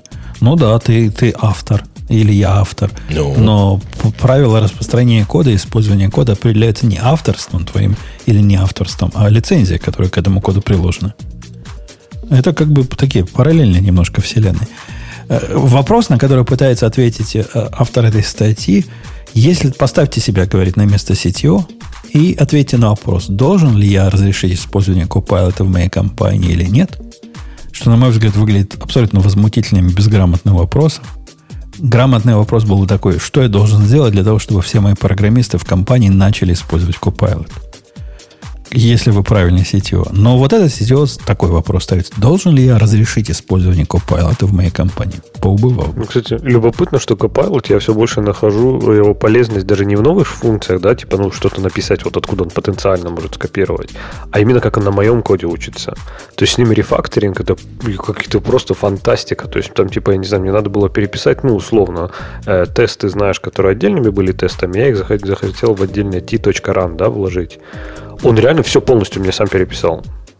Прям, ну, то есть я ничего не писал, я только так дополнял ему, он все перебрал. Ну, то есть я один тест, по-моему, типа скопировал, рефакторил его в t.run, да, остальное он сам дописал. Вообще просто это невероятно такие штуки он делает. Не, Причем м- с, с описанием, с текстом совсем вообще. Мой последний, последний шок был от того, когда я делал... Я закончил проект одного из анализов, и вот остался самый последний этап. Это не то, что вы думаете, не писать тест. Нет, тест я в процессе писал. А написать к нему документацию, пока еще память свежа, как оно делает, архитектурную такую документацию. И вот я ее писал, писал, он что-то там подсказывал, но ничего выдающегося не было. До момента, когда я не начал описывать конфигурацию. То есть к этому моменту, представьте, я уже описал, как алгоритмы работают, все-все, как оптимизация работает сам, поскольку откуда он это знает. И тут я взялся писать про конфигурационный файл, который все вот эти параметры как можно алгоритмы кастомизировать, определяет. И все, что я сделал, я вставил, написал configuration, секция. Вставил example вот этого YAML файла. Написал this is an example. И после этого он мне сгенерил практически безошибочную простыню текста, где описывает каждый из этих параметров, что он делает и что он означает. Это просто праздник какой-то. То есть у меня, допустим, есть параметр exception threshold – он мне на это не, не то, что глупо написать. Exception threshold это то, что определяет, когда будет exception. Нет, он продвинут написал. Он же знает, что я раньше писал про это. Говорит, некоторые, значит, кейсы могут быть кейсами, некоторые могут быть эксепшенами. Некоторые даже не становятся кейсами, если то-то и то-то. И вот это все, просто, я не знаю, страницу текста, тут строчек в 100, наверное, текста он мне сгенерил абсолютно безошибочной документацией. Это прямо вау. Вот это одно стоило 100 долларов в год, которые они за него хотят. Так что вопрос тут неправильно стоит. Разрешать или не разрешать. И, и вся, вся, вся этот разговор, ну, Ксюша молодая, она не помнит, когда на Linux наезжали-то. Такие же точно разговоры были. Стоит ли CTO разрешать использование Linux в своих организациях? Или это слишком большой лицензионный риск? И, и как это нашу индустрию долбануло на годы? Мы до сих пор содрогаемся. Э, это Чейз был. Леха, вспомню? Помнишь Чейз? Как она называлась, эта компания? SCO. Да, вот эти козлы, которые нам устроили торможение прогресса лет на 5 как минимум. Теперь у нас есть другие козлы вокруг Copilot, которые пытаются устроить другое торможение прогресса. Не надо об этом думать. Будет все хорошо. Запишите мои, мои слова. Если что, вас в суде вызовут, скажете, в 2022 году, в ноябре месяце, он потом сказал, что будет все хорошо. И вас mm-hmm. отпустят без штрафа. А тебя посадят? Ну, пусть сначала найдут. Подожди, а как бы, и, ну, это же и, GitHub должен, да? Мне кажется, за это отвечать. Какие репозитории они, ну, индексят, какие не индексят. Если они просто будут... А, слушай, а там же лицензию указываешь просто по freeform, да? Ты ее не указываешь, им, по сути, не говоришь им конкретно, какая у тебя лицензия, да? В смысле не указываешь? Ты, ну, ты вот можешь на выбрать. На GitHub ты, как правило, в основном выбирают одну из лицензий. Но если у тебя какая-то особая лицензия, ты можешь ее руками туда вписать. License, тебе надо license MD файл или просто license, license файл. Но они тебе дают возможность выбрать какой-то какой license из тех, что у них. Нет, я имею в виду, что. Ну ты же это текстом пишешь, то есть это не какой-то дроп-даун, что они могут точно установить. То есть им надо, по сути, э, ну как бы грепать твой license MD. Да? Ну вот если ты зайдешь на любой из моих проектов, которые 98% из них под MIT лицензии, они прямо в about секции говорят, у этого проекта MIT лицензия. Они умеют это понимать. А, то есть они умеют это генерировать, они умеют это понимать, да? Они смотрят да, license да. MD. А, ну окей. А если license MD не указано, то технически это просто нет лицензии, значит самая открытая, которая только можно. Не, ничего не значит. Это, нет? Если нет лицензии, означает, что никто этим пользоваться не может, потому что непонятно, как этим пользоваться. Это, так, а вот... это антипаттерн такой. Так нет, мне кажется, в этом же и проблема получается, что у GitHub у них, э, ну, они, скорее всего, для, Copilot индексят все проекты, а не только те, у которых открыта лицензия. Ну, потому что у них есть с тобой договоренность. Когда ты к GitHub прицепляешься, они тебя заставляют этот term of service подписать, где в том числе и говорят о том, что код, который вы тут выложите, мы его можем использовать для того-то, того-то и того-то. И я зуб даю, там есть прям пункт, мы можем свои нейронки на нем учить.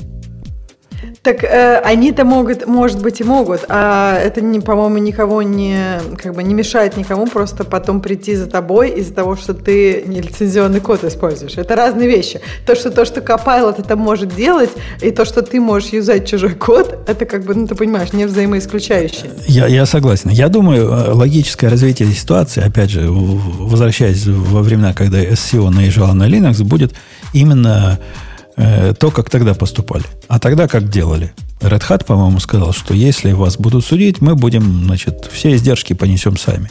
И всякие другие крупные производители Linux сказали, это, это, это за нас, за наш счет. Вы наш заказчик, значит, вы этим не придет вам дело, передавайте нам. Теперь Microsoft должен такое сказать, и, и пока просто рано. Пока это все э, виртуальные риски – но если риски станут настоящими, если появятся вот эти тролли, которые будут пытаться ходить за компаниями и, и выискивать в их кодовой базе из э, even и из от, э, ну, тогда Microsoft должен вступиться. Я бы на их месте вступился и, и закрыл бы этот вопрос.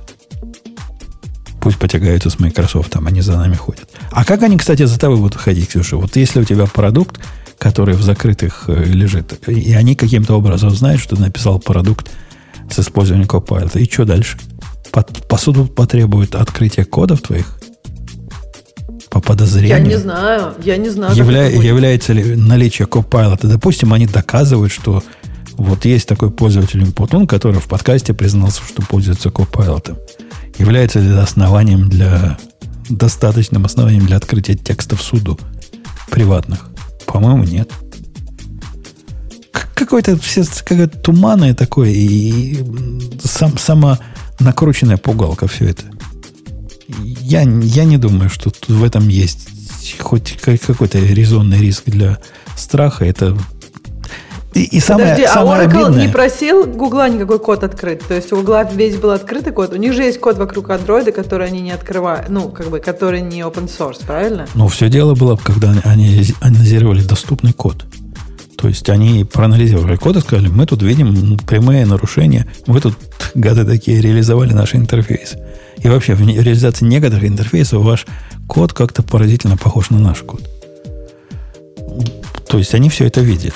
Они не требовали посуду. Я не знаю, что там потом было, требовали ли посуду потом открывать или нет, но, по-моему, тут немножко несравнимые случаи. Тут, нежели Google, а тут я. Нет, да подожди, разница. а есть же какие-то ну, компании, которые открыто, да, допустим, допустим, у тебя есть open source проекты, и ты их писал с Copilot. То есть за тобой могут прийти, потому что вот тебе Copilot вот это добавил. А как они докажут, что это Copilot добавил, а не ты сам такой умный? А какая разница? Ну, ну да, может быть. Ну, если ты сам такой умный, что скопировал чужой код, ну, сам виноват. Но они, случае, они придут за тобой, они... они могут прийти за тобой, если лицензии ваши несовместимы, например. Да? Если ты в MIT лицензированный код вставил куски кода, которые под GPL V2 каком-нибудь. Я вообще о таких случаях не слышал. То есть на практике, чтобы вот так ходили за смешение лицензий. Наверняка такие случаи есть, но это, это экзотика. Не за этим-то бегают. Бегают за тем, если ты взял GPL код и не, не предоставил исходники, э, которые его включают. Вот за этим бегают. Затем, а как узнают, что у тебя исход... Ну, как бы, если ты код не открываешь, если ты исходники не предоставляешь, как узнают, что ты используешь что-то GPL? -ное? Ну, там обычно большие, я помню, есть какие-то, ну, есть какие-то большие продукты, наверное, просто понятно, что ты не успел бы переписать. А просто если какие-то куски кода, то как можно узнать? Ну, Дизассемблером? Дизассемблер – это один из путей. Другой из путей, например, ты знаешь какой-то, если ты автор библиотеки, и ты знаешь какое-то особое поведение этой библиотеки, и как-то можешь снаружи проверить у этого продукта. Ну, посылаешь REST request там на endpoint какой-то, о котором только ты знал. И вдруг приходит тебе ответ, оп, это, это я писал на самом деле. А это у них, значит, в коде. Ну, что, что-то вот в эту сторону. Как-то в каких-то случаях можно чего-то понять, я, я так подозреваю. И я так подозреваю. Леха, мы согласны с тем, что фигня все это полная, и не надо сетево думать о том, как ограничивать э, своих, э, своих работников от, от э, легальных рисков. Ну, слушай, я, я задумался, что я, наверное, с сетью обсужу, как там у нас использовать Copilot, стоит или нет. То, то есть оно подействовало, да, на тебя? Я задумался, задумался, да.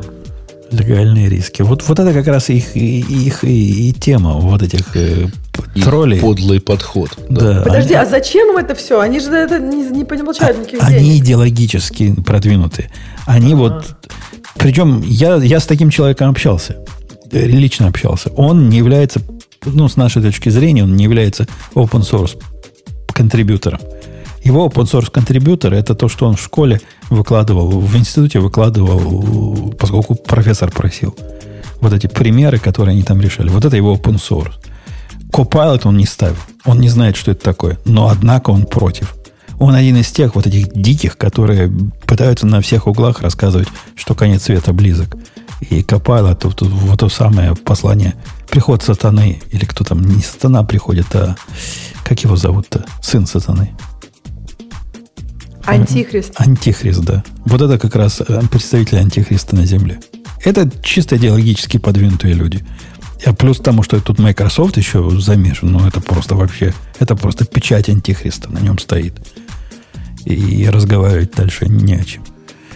Я, я этих людей не понимаю, и я бы его заставил попользоваться, если бы он был настоящим программе, заставил бы просто попользоваться Copilot перед тем, как он всю эту бредятину. Но он же не настоящий программист. О чем с ним разговаривать?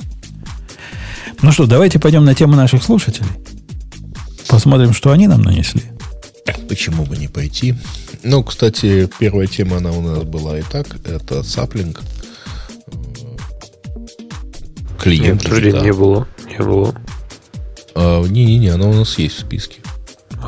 А, в смысле, была в этом списке тем? Была в темах, мне... да. Мы, okay. мы ее не обсуждали, она просто была.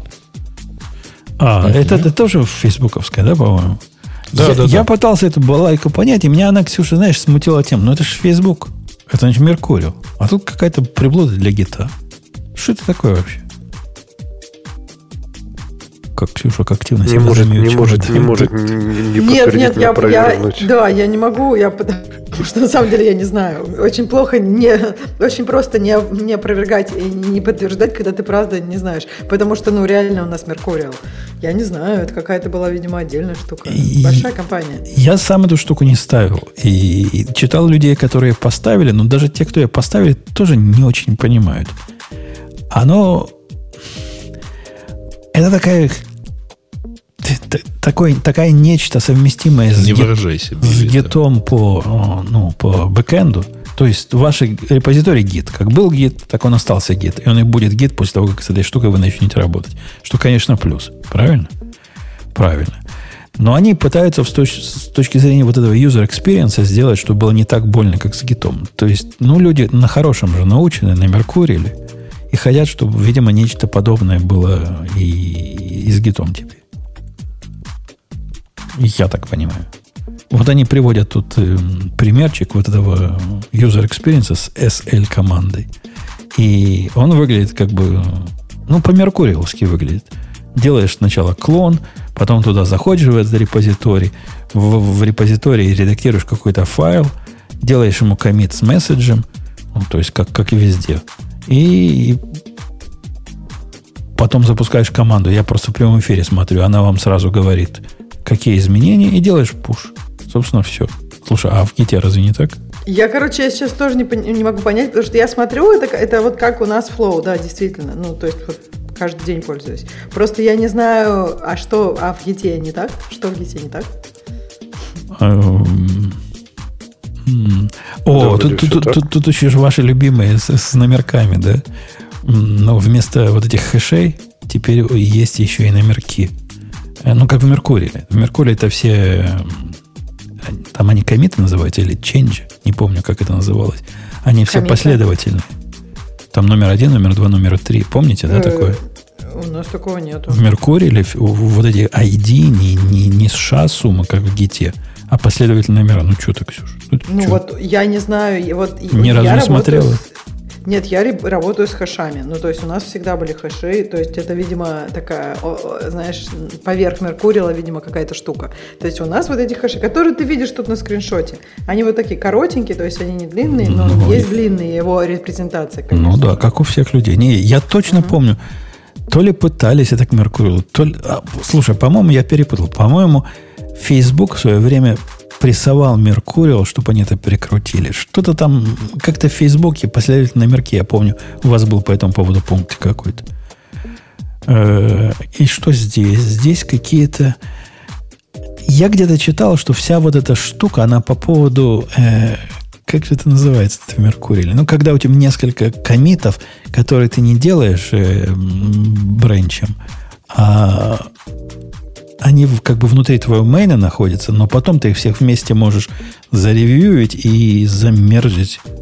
Я не знаю, как это называется. Ну, в общем, как-то объединить, засквошить, может быть, черт его знает. Вот что-то вот в эту сторону, вот в это флоу они, с набором комитов, чтобы работать. По-моему, это MQ, но не MQ, как же это называлось, когда в... Пусть нам напомнят в, в, в чатике, как это называлось в Меркурии, я уже не помню.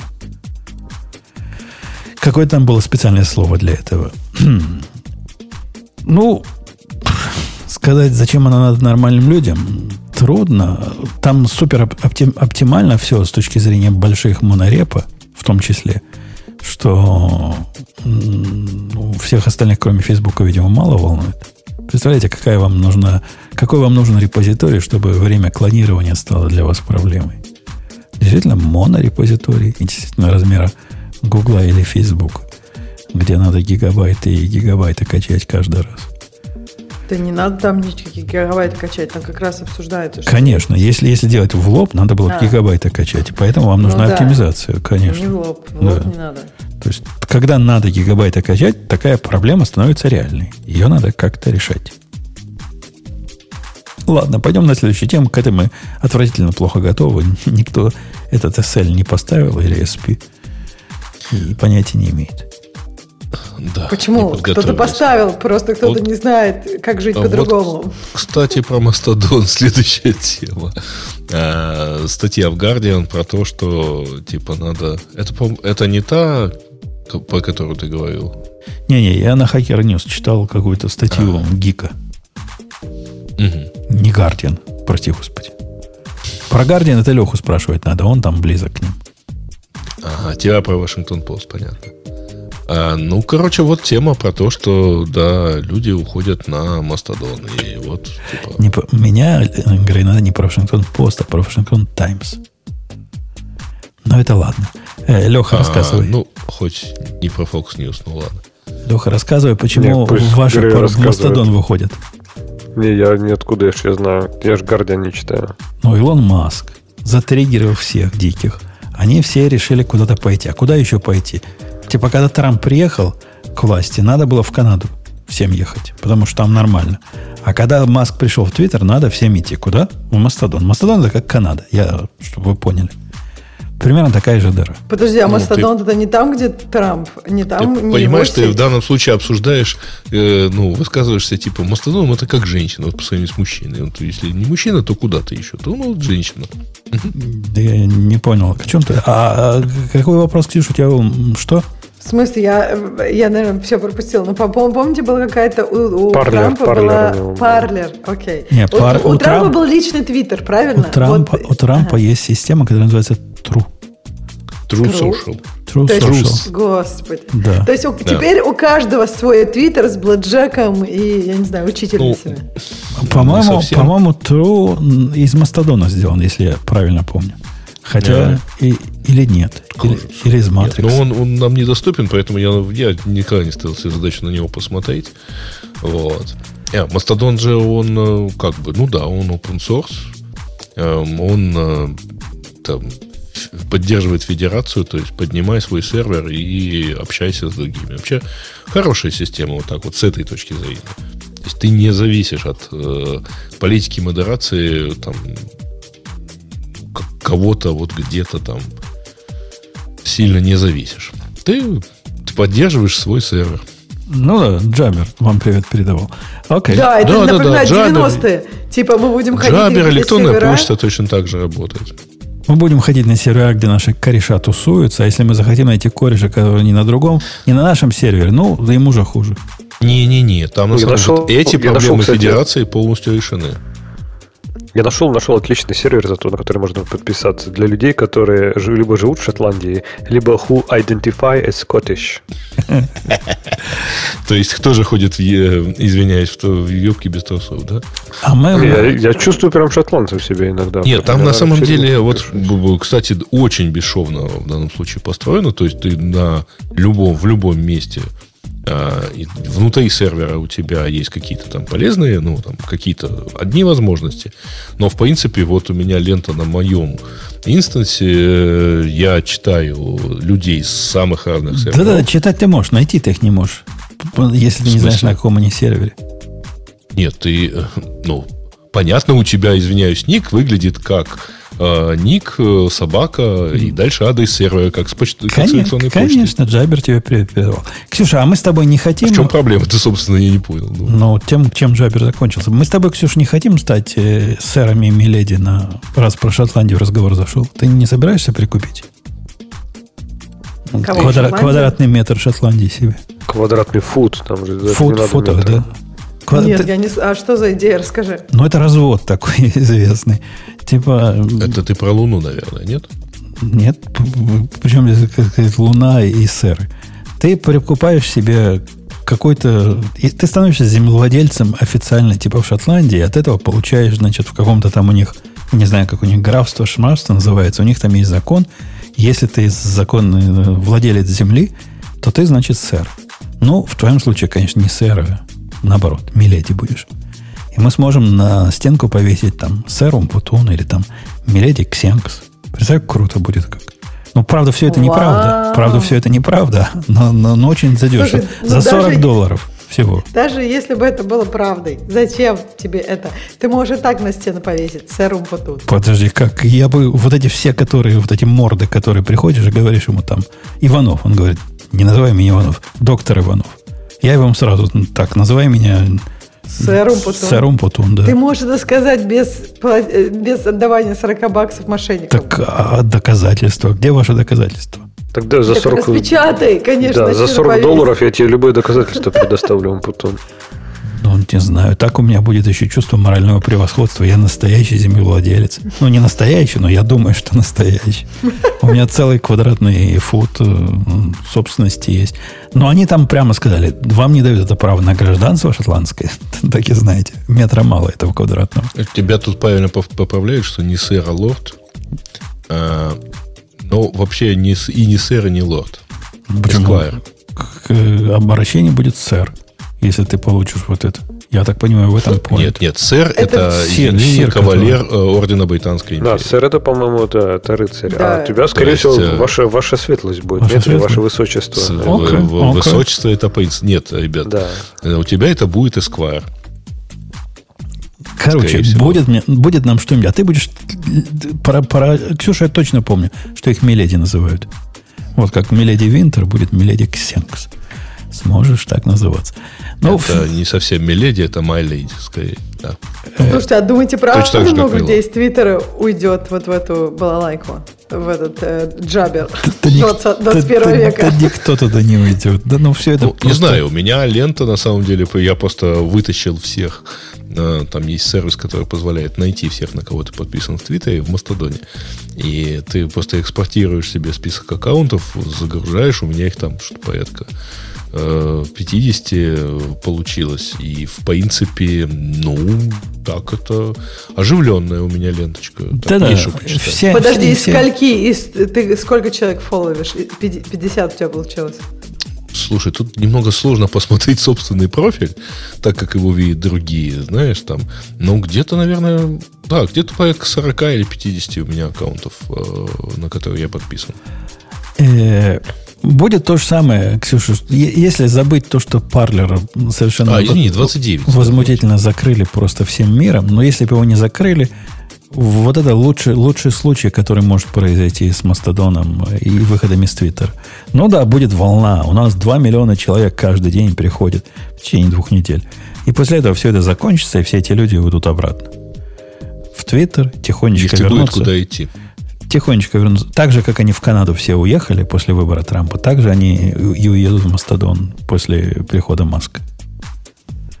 А они, кстати, вернулись, когда Байдена выбрали? Да они никуда не ехали. Канада бы уже была самой заселенной страной, если бы все, кто обещали, туда уехали.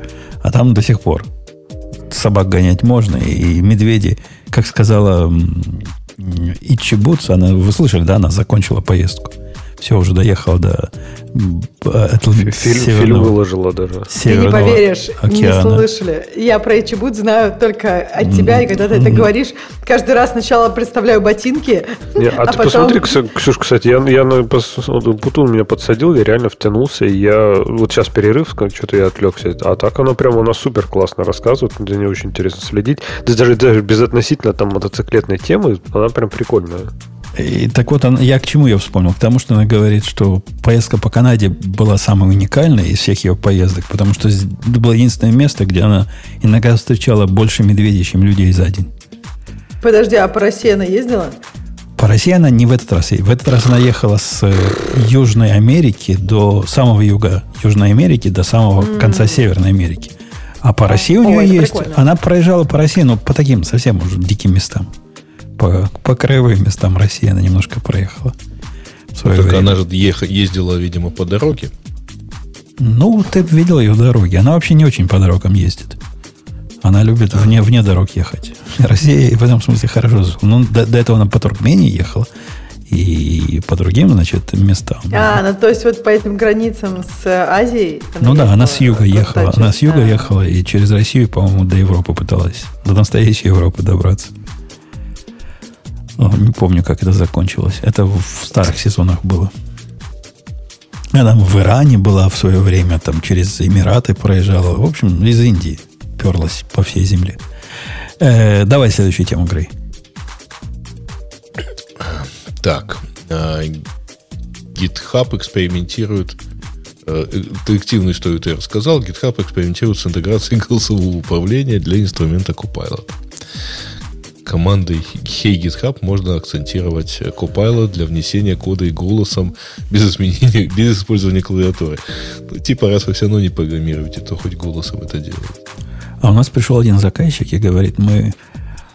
Он не так сказал, что категорически, но говорит, мы вам очень рекомендуем, чтобы вы адаптировали стандарты, там дал номер стандарта, который для людей с плохим зрением и вообще для слепых в вашей системе это, это ведь какое-то удивительное требование для финансовых систем. Представьте себе терминал Bloomberg, да, какой-нибудь. Вы знаете, да, как это выглядит? Два дисплея, с одной стороны миллион циферок, с другой стороны миллион графиков. Как это можно адаптировать для тех, кто не видит? Ну, голосом зачитать, э, там, там горит, я не знаю, сколько на сколько, там 50 колонок и 200 строчек. И в каждой месте этого грида какая-нибудь циферка стоит какого-нибудь цвета. Как это вообще доступно можно сделать? Я не знаю. Э, так вот, по поводу Hey GitHub. Чего можно сделать-то? Расскажите, кто читал. Тут статья ну, на русском это языке. Это сильно экспериментальная да, тема. Значит, э, ну, просто вот они экспериментируют, что можно сказать Hey GitHub, и дальше продиктовать, так сказать, включая... На данном э, этапе голосовое управление Copilot доступно в текст, тестовом режиме Visual Studio Code, но в дальнейшем разработчики планируют планомерно расширять область его присутствия. Планомерно. Да.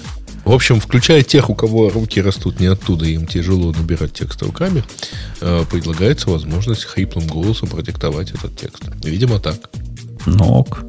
То есть, да. а погодите, а в чем сейчас проблема? Если ты включаешь, например, в Маке голосовой ввод, да, этот голосовой ввод будет работать, наверное, даже в ID. Будет туда вставлять. А ну, наверное, а но он, наверное, будет не радостно... будет знать, что ты диктуешь код. А Copilot, а видимо, в данном случае поймет и начнет ну, как-то... Так Copilot все равно. Он, ему, ему код, не код, он пытается дополнить. Кстати, Леха, а ты включил в Copilot, чтобы он сам не выдумывал? А только когда попросишь. В смысле, что? А, типа, когда это только по табу, что Ну, только Alt кривой слэш, когда нажимаешь, чтобы он только тогда подсказывал. А, не, не включил. Но вообще, наверное, полезная штука, кстати, да. Потому что он ему иногда, этот, знаешь, Задол... не в тему. Задолбывает. Да, задалбывает, особенно, когда он, знаешь, вставляет между символами или что-нибудь такое пытается дописать. Там, у тебя пол, полстрочка вытянулась. Так. И, и ID еще это так на, на, на три строки разбивает. Ну, типа, чтобы красиво было. И, Хорошая тема, кстати, надо включить бы. Да. Я, я тоже думаю по, отключить его автоматическое дополнение. Пусть по команде дополняет. Э, DuckDuckGo добавили в свое приложение для Android возможность отслеживать отслеживающих, перехватывать и блокировать. Ну, как смог, так перевел, я так понимаю. Данных о пользователе трекерами в мобильных приложениях. Как-то слов много Константин написал, но смысла я что-то не очень ну, понял. Это же те фичи, которые они добавили в свою сборку э, браузера. А, ну, то есть они же типа секьюрный браузер тоже сделали, ну, десктопный. А приложения у них на самом деле такие, э, ну, просто поиск. Но вот здесь они теперь добавили возможность все это дело блокировать. Хорошо. Оно появилось для андроидовских пользователей. Я так понимаю, это было э, ну, в их браузере, который не андроидовский, это уже было. А в андроиде вот сейчас выкатили. В этом новость. Ну, да, да. Но их браузер, который не андроидовский, он тоже в какой-то бете, по-моему, и довольно органично используется. Но он изначально делался вот Часто на самом деле это популярно. Сейчас все, кто делают э, ту или иную кастомную сборку, то Chromium или еще кого-то еще, первым делом впиливают туда блокировку рекламы, трекеров, э, счетчиков и, все, и всего такого. Историю про Helm нам, нам рассказал Алекс грустная история про то, что компания Helm не справилась, как они пишут, с проблемами supply chain а, и, э, так сказать, закрывается 30 декабря, они заканчивают свой сервис. А, Я а, так понимаю, их идея была интересная. Они пытались построить гибридную такую да, э, штуку, которая uh-huh. выглядит как ты покупаешь себе свой сервер, ты хостишь на своем сервере все, что надо, они являются твоим кем? SMTP этим самым? Они, э, там получается так, что ты покупаешь, ставишь у себя железяку, а, то есть она физически у тебя, она никому не доступна, так сказать, кроме тебя, а они тебе предлагают типа такого вот поч, почтового прокси. Они тебе выделяют айпишник, ты настраиваешь свой домен для своего, ну, там, MX э, ты настраиваешь на этот айпишник, и они через свою сеть проксируют на тебя, на твою вот машинку, делая ее полноценным почтовым сервером. Ну, если уж кого там совсем вот как бы этот. Но теперь получается, что если они выходят, то действительно, э, ну, твой почтовый сервер перестает быть почтовым сервером. Не-не, там все хуже. Если читать внимательно, а я посмотрел список их вопросов в этом факе, где они говорят про свое закрытие, там, судя по всему, еще был какой-то аккаунт. То есть это такой был менеджд э, система. То бишь сервер-то твой, но менедж он да, да, них. да, да, да, да, да. То есть у тебя, они тебе выдают айпишник, и они вот всю часть, которая касается приема и обработки и складирования почты, на твоем они, сервере, на твоем сервере, да, они да. все управлялось через них. Странная вообще идея доверия, так сказать, а, к людям. Ну вот, э, то есть, а физически у тебя сервер стоит, ну, идея... Но идея логически он не у тебя, а идея, он, ты не можешь Конечно, но идея чем-то привлекательна для не очень продвинутых, но параноиков. Ну, представь, ты параноик, ну, идея ставить себе твой Это идея для пара... начальников параноиков. Тоже, тоже. Точнее, быть. нет, для параноидальных начальников. Но, э, все должно быть вот здесь вот под ключом. Результат этого всего мероприятия, он, конечно, грустный. То есть вы теряете доступ, вы не можете продлить subscription, вы не сможете сделать бэкапы вот после, после той даты. А дата угу. будет 30 декабря. Собственно, ваши сервера реально превратились в тыкву. Какие бы они ни были параноидально, локально защищенные, все. Все, все закончилось. Ну да. Ну да. Вот. А, ну, как, как сказать, они, возможно, им стоило бы перейти на какие-то решения типа э, более софтовые, но они же просто эти серверы сами выпускали э, и продавали вам. Поэтому что же делать? То есть а физически а железяку с, они supply chain, но их проблема в том, что они не могут достаточно серверов поставить, сколько люди хотят. А, я так понимаю, они делали их, по-моему, в Мексике, ну, для Америки. Потом они там писали, соответственно, на главной странице. У них теперь вот просто большое объяснение. А, значит, они переместили это в Китай. А, точнее, они в 2019-м перенесли все это дело в Китай, чтобы сократить расходы, увеличить масштабирование. И тут наступил, так сказать, наступила пандемия, и у них нет никакого способа, так сказать, и, и назад не вернешься, и, в общем, ничего не сделаешь. Поэтому вот, вот как есть. Вот. Ну, да, интересно. А, там народ начал комментировать, что типа вот вообще проблема про домашние email сервера. Но, ребят, проблема с домашними email серверами в любом случае, она как бы не этим, как бы так сказать. Короче, Но... дома хостить все равно не стоит. Ну почему? А... Email протокол он как раз хорошо проходил для того, чтобы дома хостить, пока не вступили большие киты в это дело и не убили всю эту идею на корню. А до этого то вполне может был, но отключился, ну неважно, там ретраи будут, придут на да, твой домашний сервер. 4 часа поедет. Ну да, куда спешить? Почта, она же асинхронная по определению. Угу. Придет почтальон еще раз. Это там хороший комментарий про то, что удивительно, что крупные провайдеры, в общем, ничего кроме белого списка не нашли пока что. Ну, в общем. У, пров... у провайдеров есть много китик. Вот эти все, которые они придумали для подписки писем, для э, попытки идентификации, что ты это ты. И у них не только черные, у них не только белые, но у них и черные списки есть. У них разные ну, есть. Да, у них получается довольно много. Ну как, нет, по факту, в общем, одно из действенных мер это действительно просто не общаться с, там, со 100% серверов. А, то есть у них по умолчанию все-таки белые списки сейчас. Вот у Gmail точно мы не раз обсуждали. А, то есть тебе надо попасть в белый список, э, чтобы от тебя принимали почту. А, и это действительно, ну, а с другой стороны... Да, да не так оно, Грей. Ну, не так. Если ты заведешь себе сервер на адресе, который с их точки зрения не является скомпрометированным, то он будет работать какое-то время. Только все твои письма все равно будут попадать э, в спам.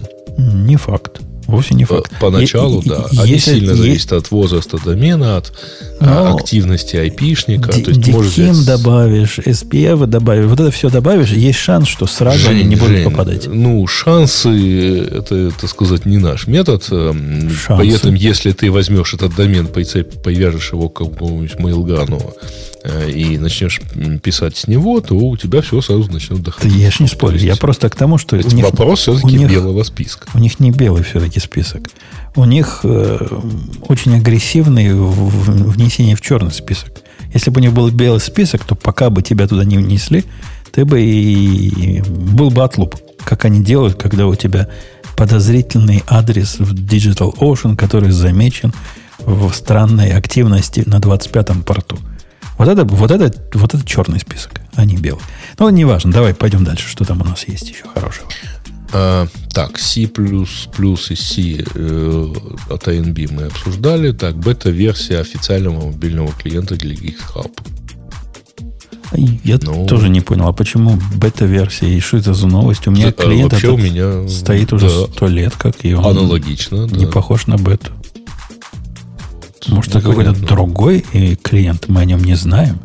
Статья от, 11, от 15 ноября, от 15 ноября да. которая говорит, что есть такой клиент.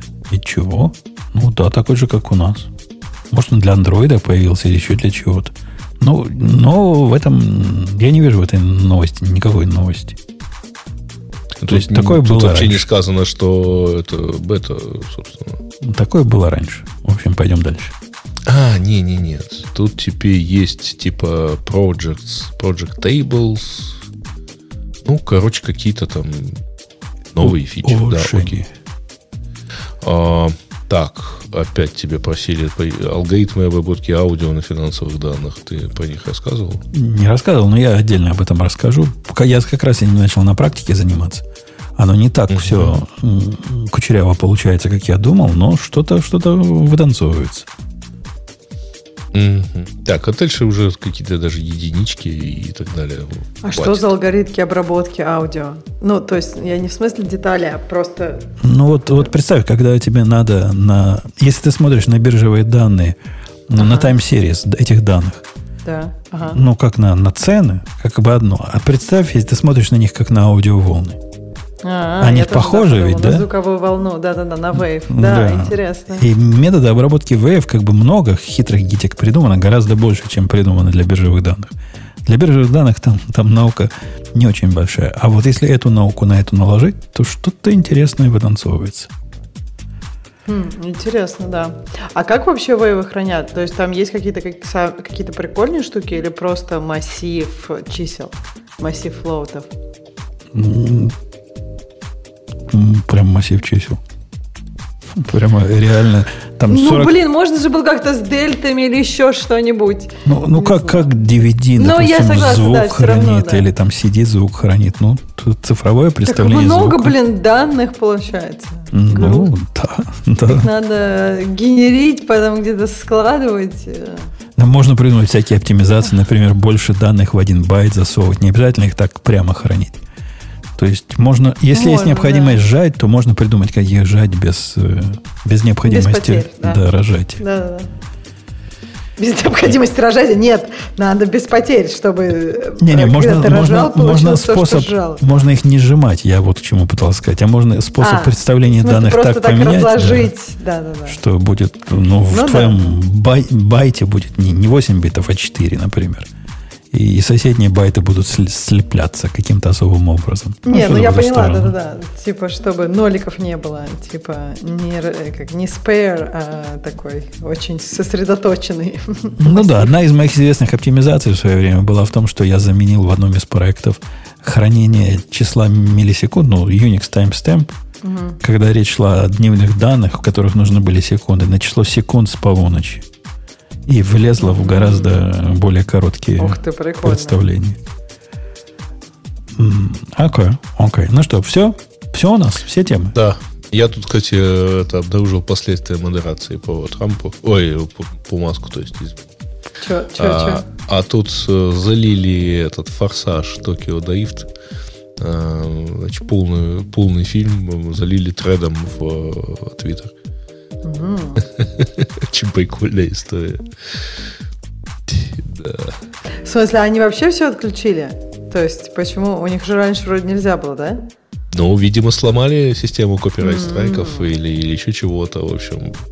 Или некому реагировать на них. Сейчас придется еще кого-то из, воскресить из уволенных. Ну, вы, вы, так, вы так говорите, будто бы... Э, Обычно не могут сломать. Да? Могут сломать. Будто в Ютьюбе не ходит моя теща не смотреть самые свежие фильмы, которые украдены и которые там Форсаж? оказываются. Ну, не, она русские ну, смотрит. Зачем, я, зачем я форсаж?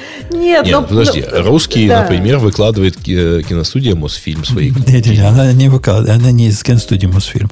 Там, там, куда она ходит, там они появляются, на какое-то время успевает их смотреть, потом их оттуда банят.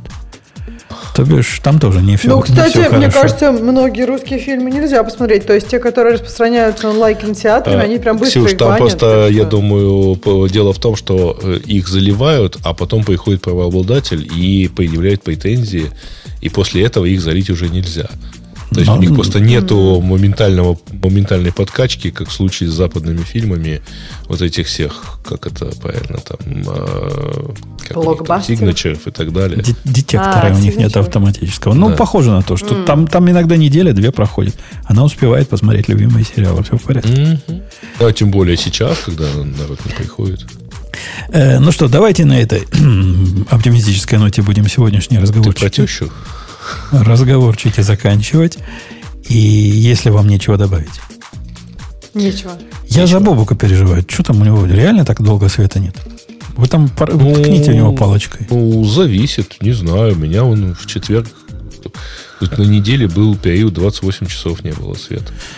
Но у него о, просто я не знаю, что у него там с интернетом, но потом он в квартире живет. Это я тут генератор включил и сижу себе. Вот, так что. Да, ну, в общем, вы, вы, вы там держитесь, особенно Бобок без света. А мы с вами до следующей недели. Пока. Услышимся. Пока. Пока. Это шоу создано при поддержке Digital Ocean. Облачные технологии могут быть сложными, но создание надежной и доступной облачной инфраструктуры скорее просто. Digital Ocean предлагает широкий ассортимент продуктов для вычислений, хранения данных, баз данных и организации сетей – вы могли бы передать вашу облачную инфраструктуру в надежные руки, а сами вернуться к самому важному – созданию приложений, меняющих мир и способствующих развитию вашего бизнеса. Предсказуемые цены, подробная документация и услуги, которые нравятся разработчикам – это и есть Digital Ocean. Получите поддержку на каждом этапе роста от команды из одного до команды из тысячи человек с помощью простых и мощных облачных технологий. Развивайтесь в Digital Ocean. Начать бесплатно можно по ссылке dot.co slash radio 2022.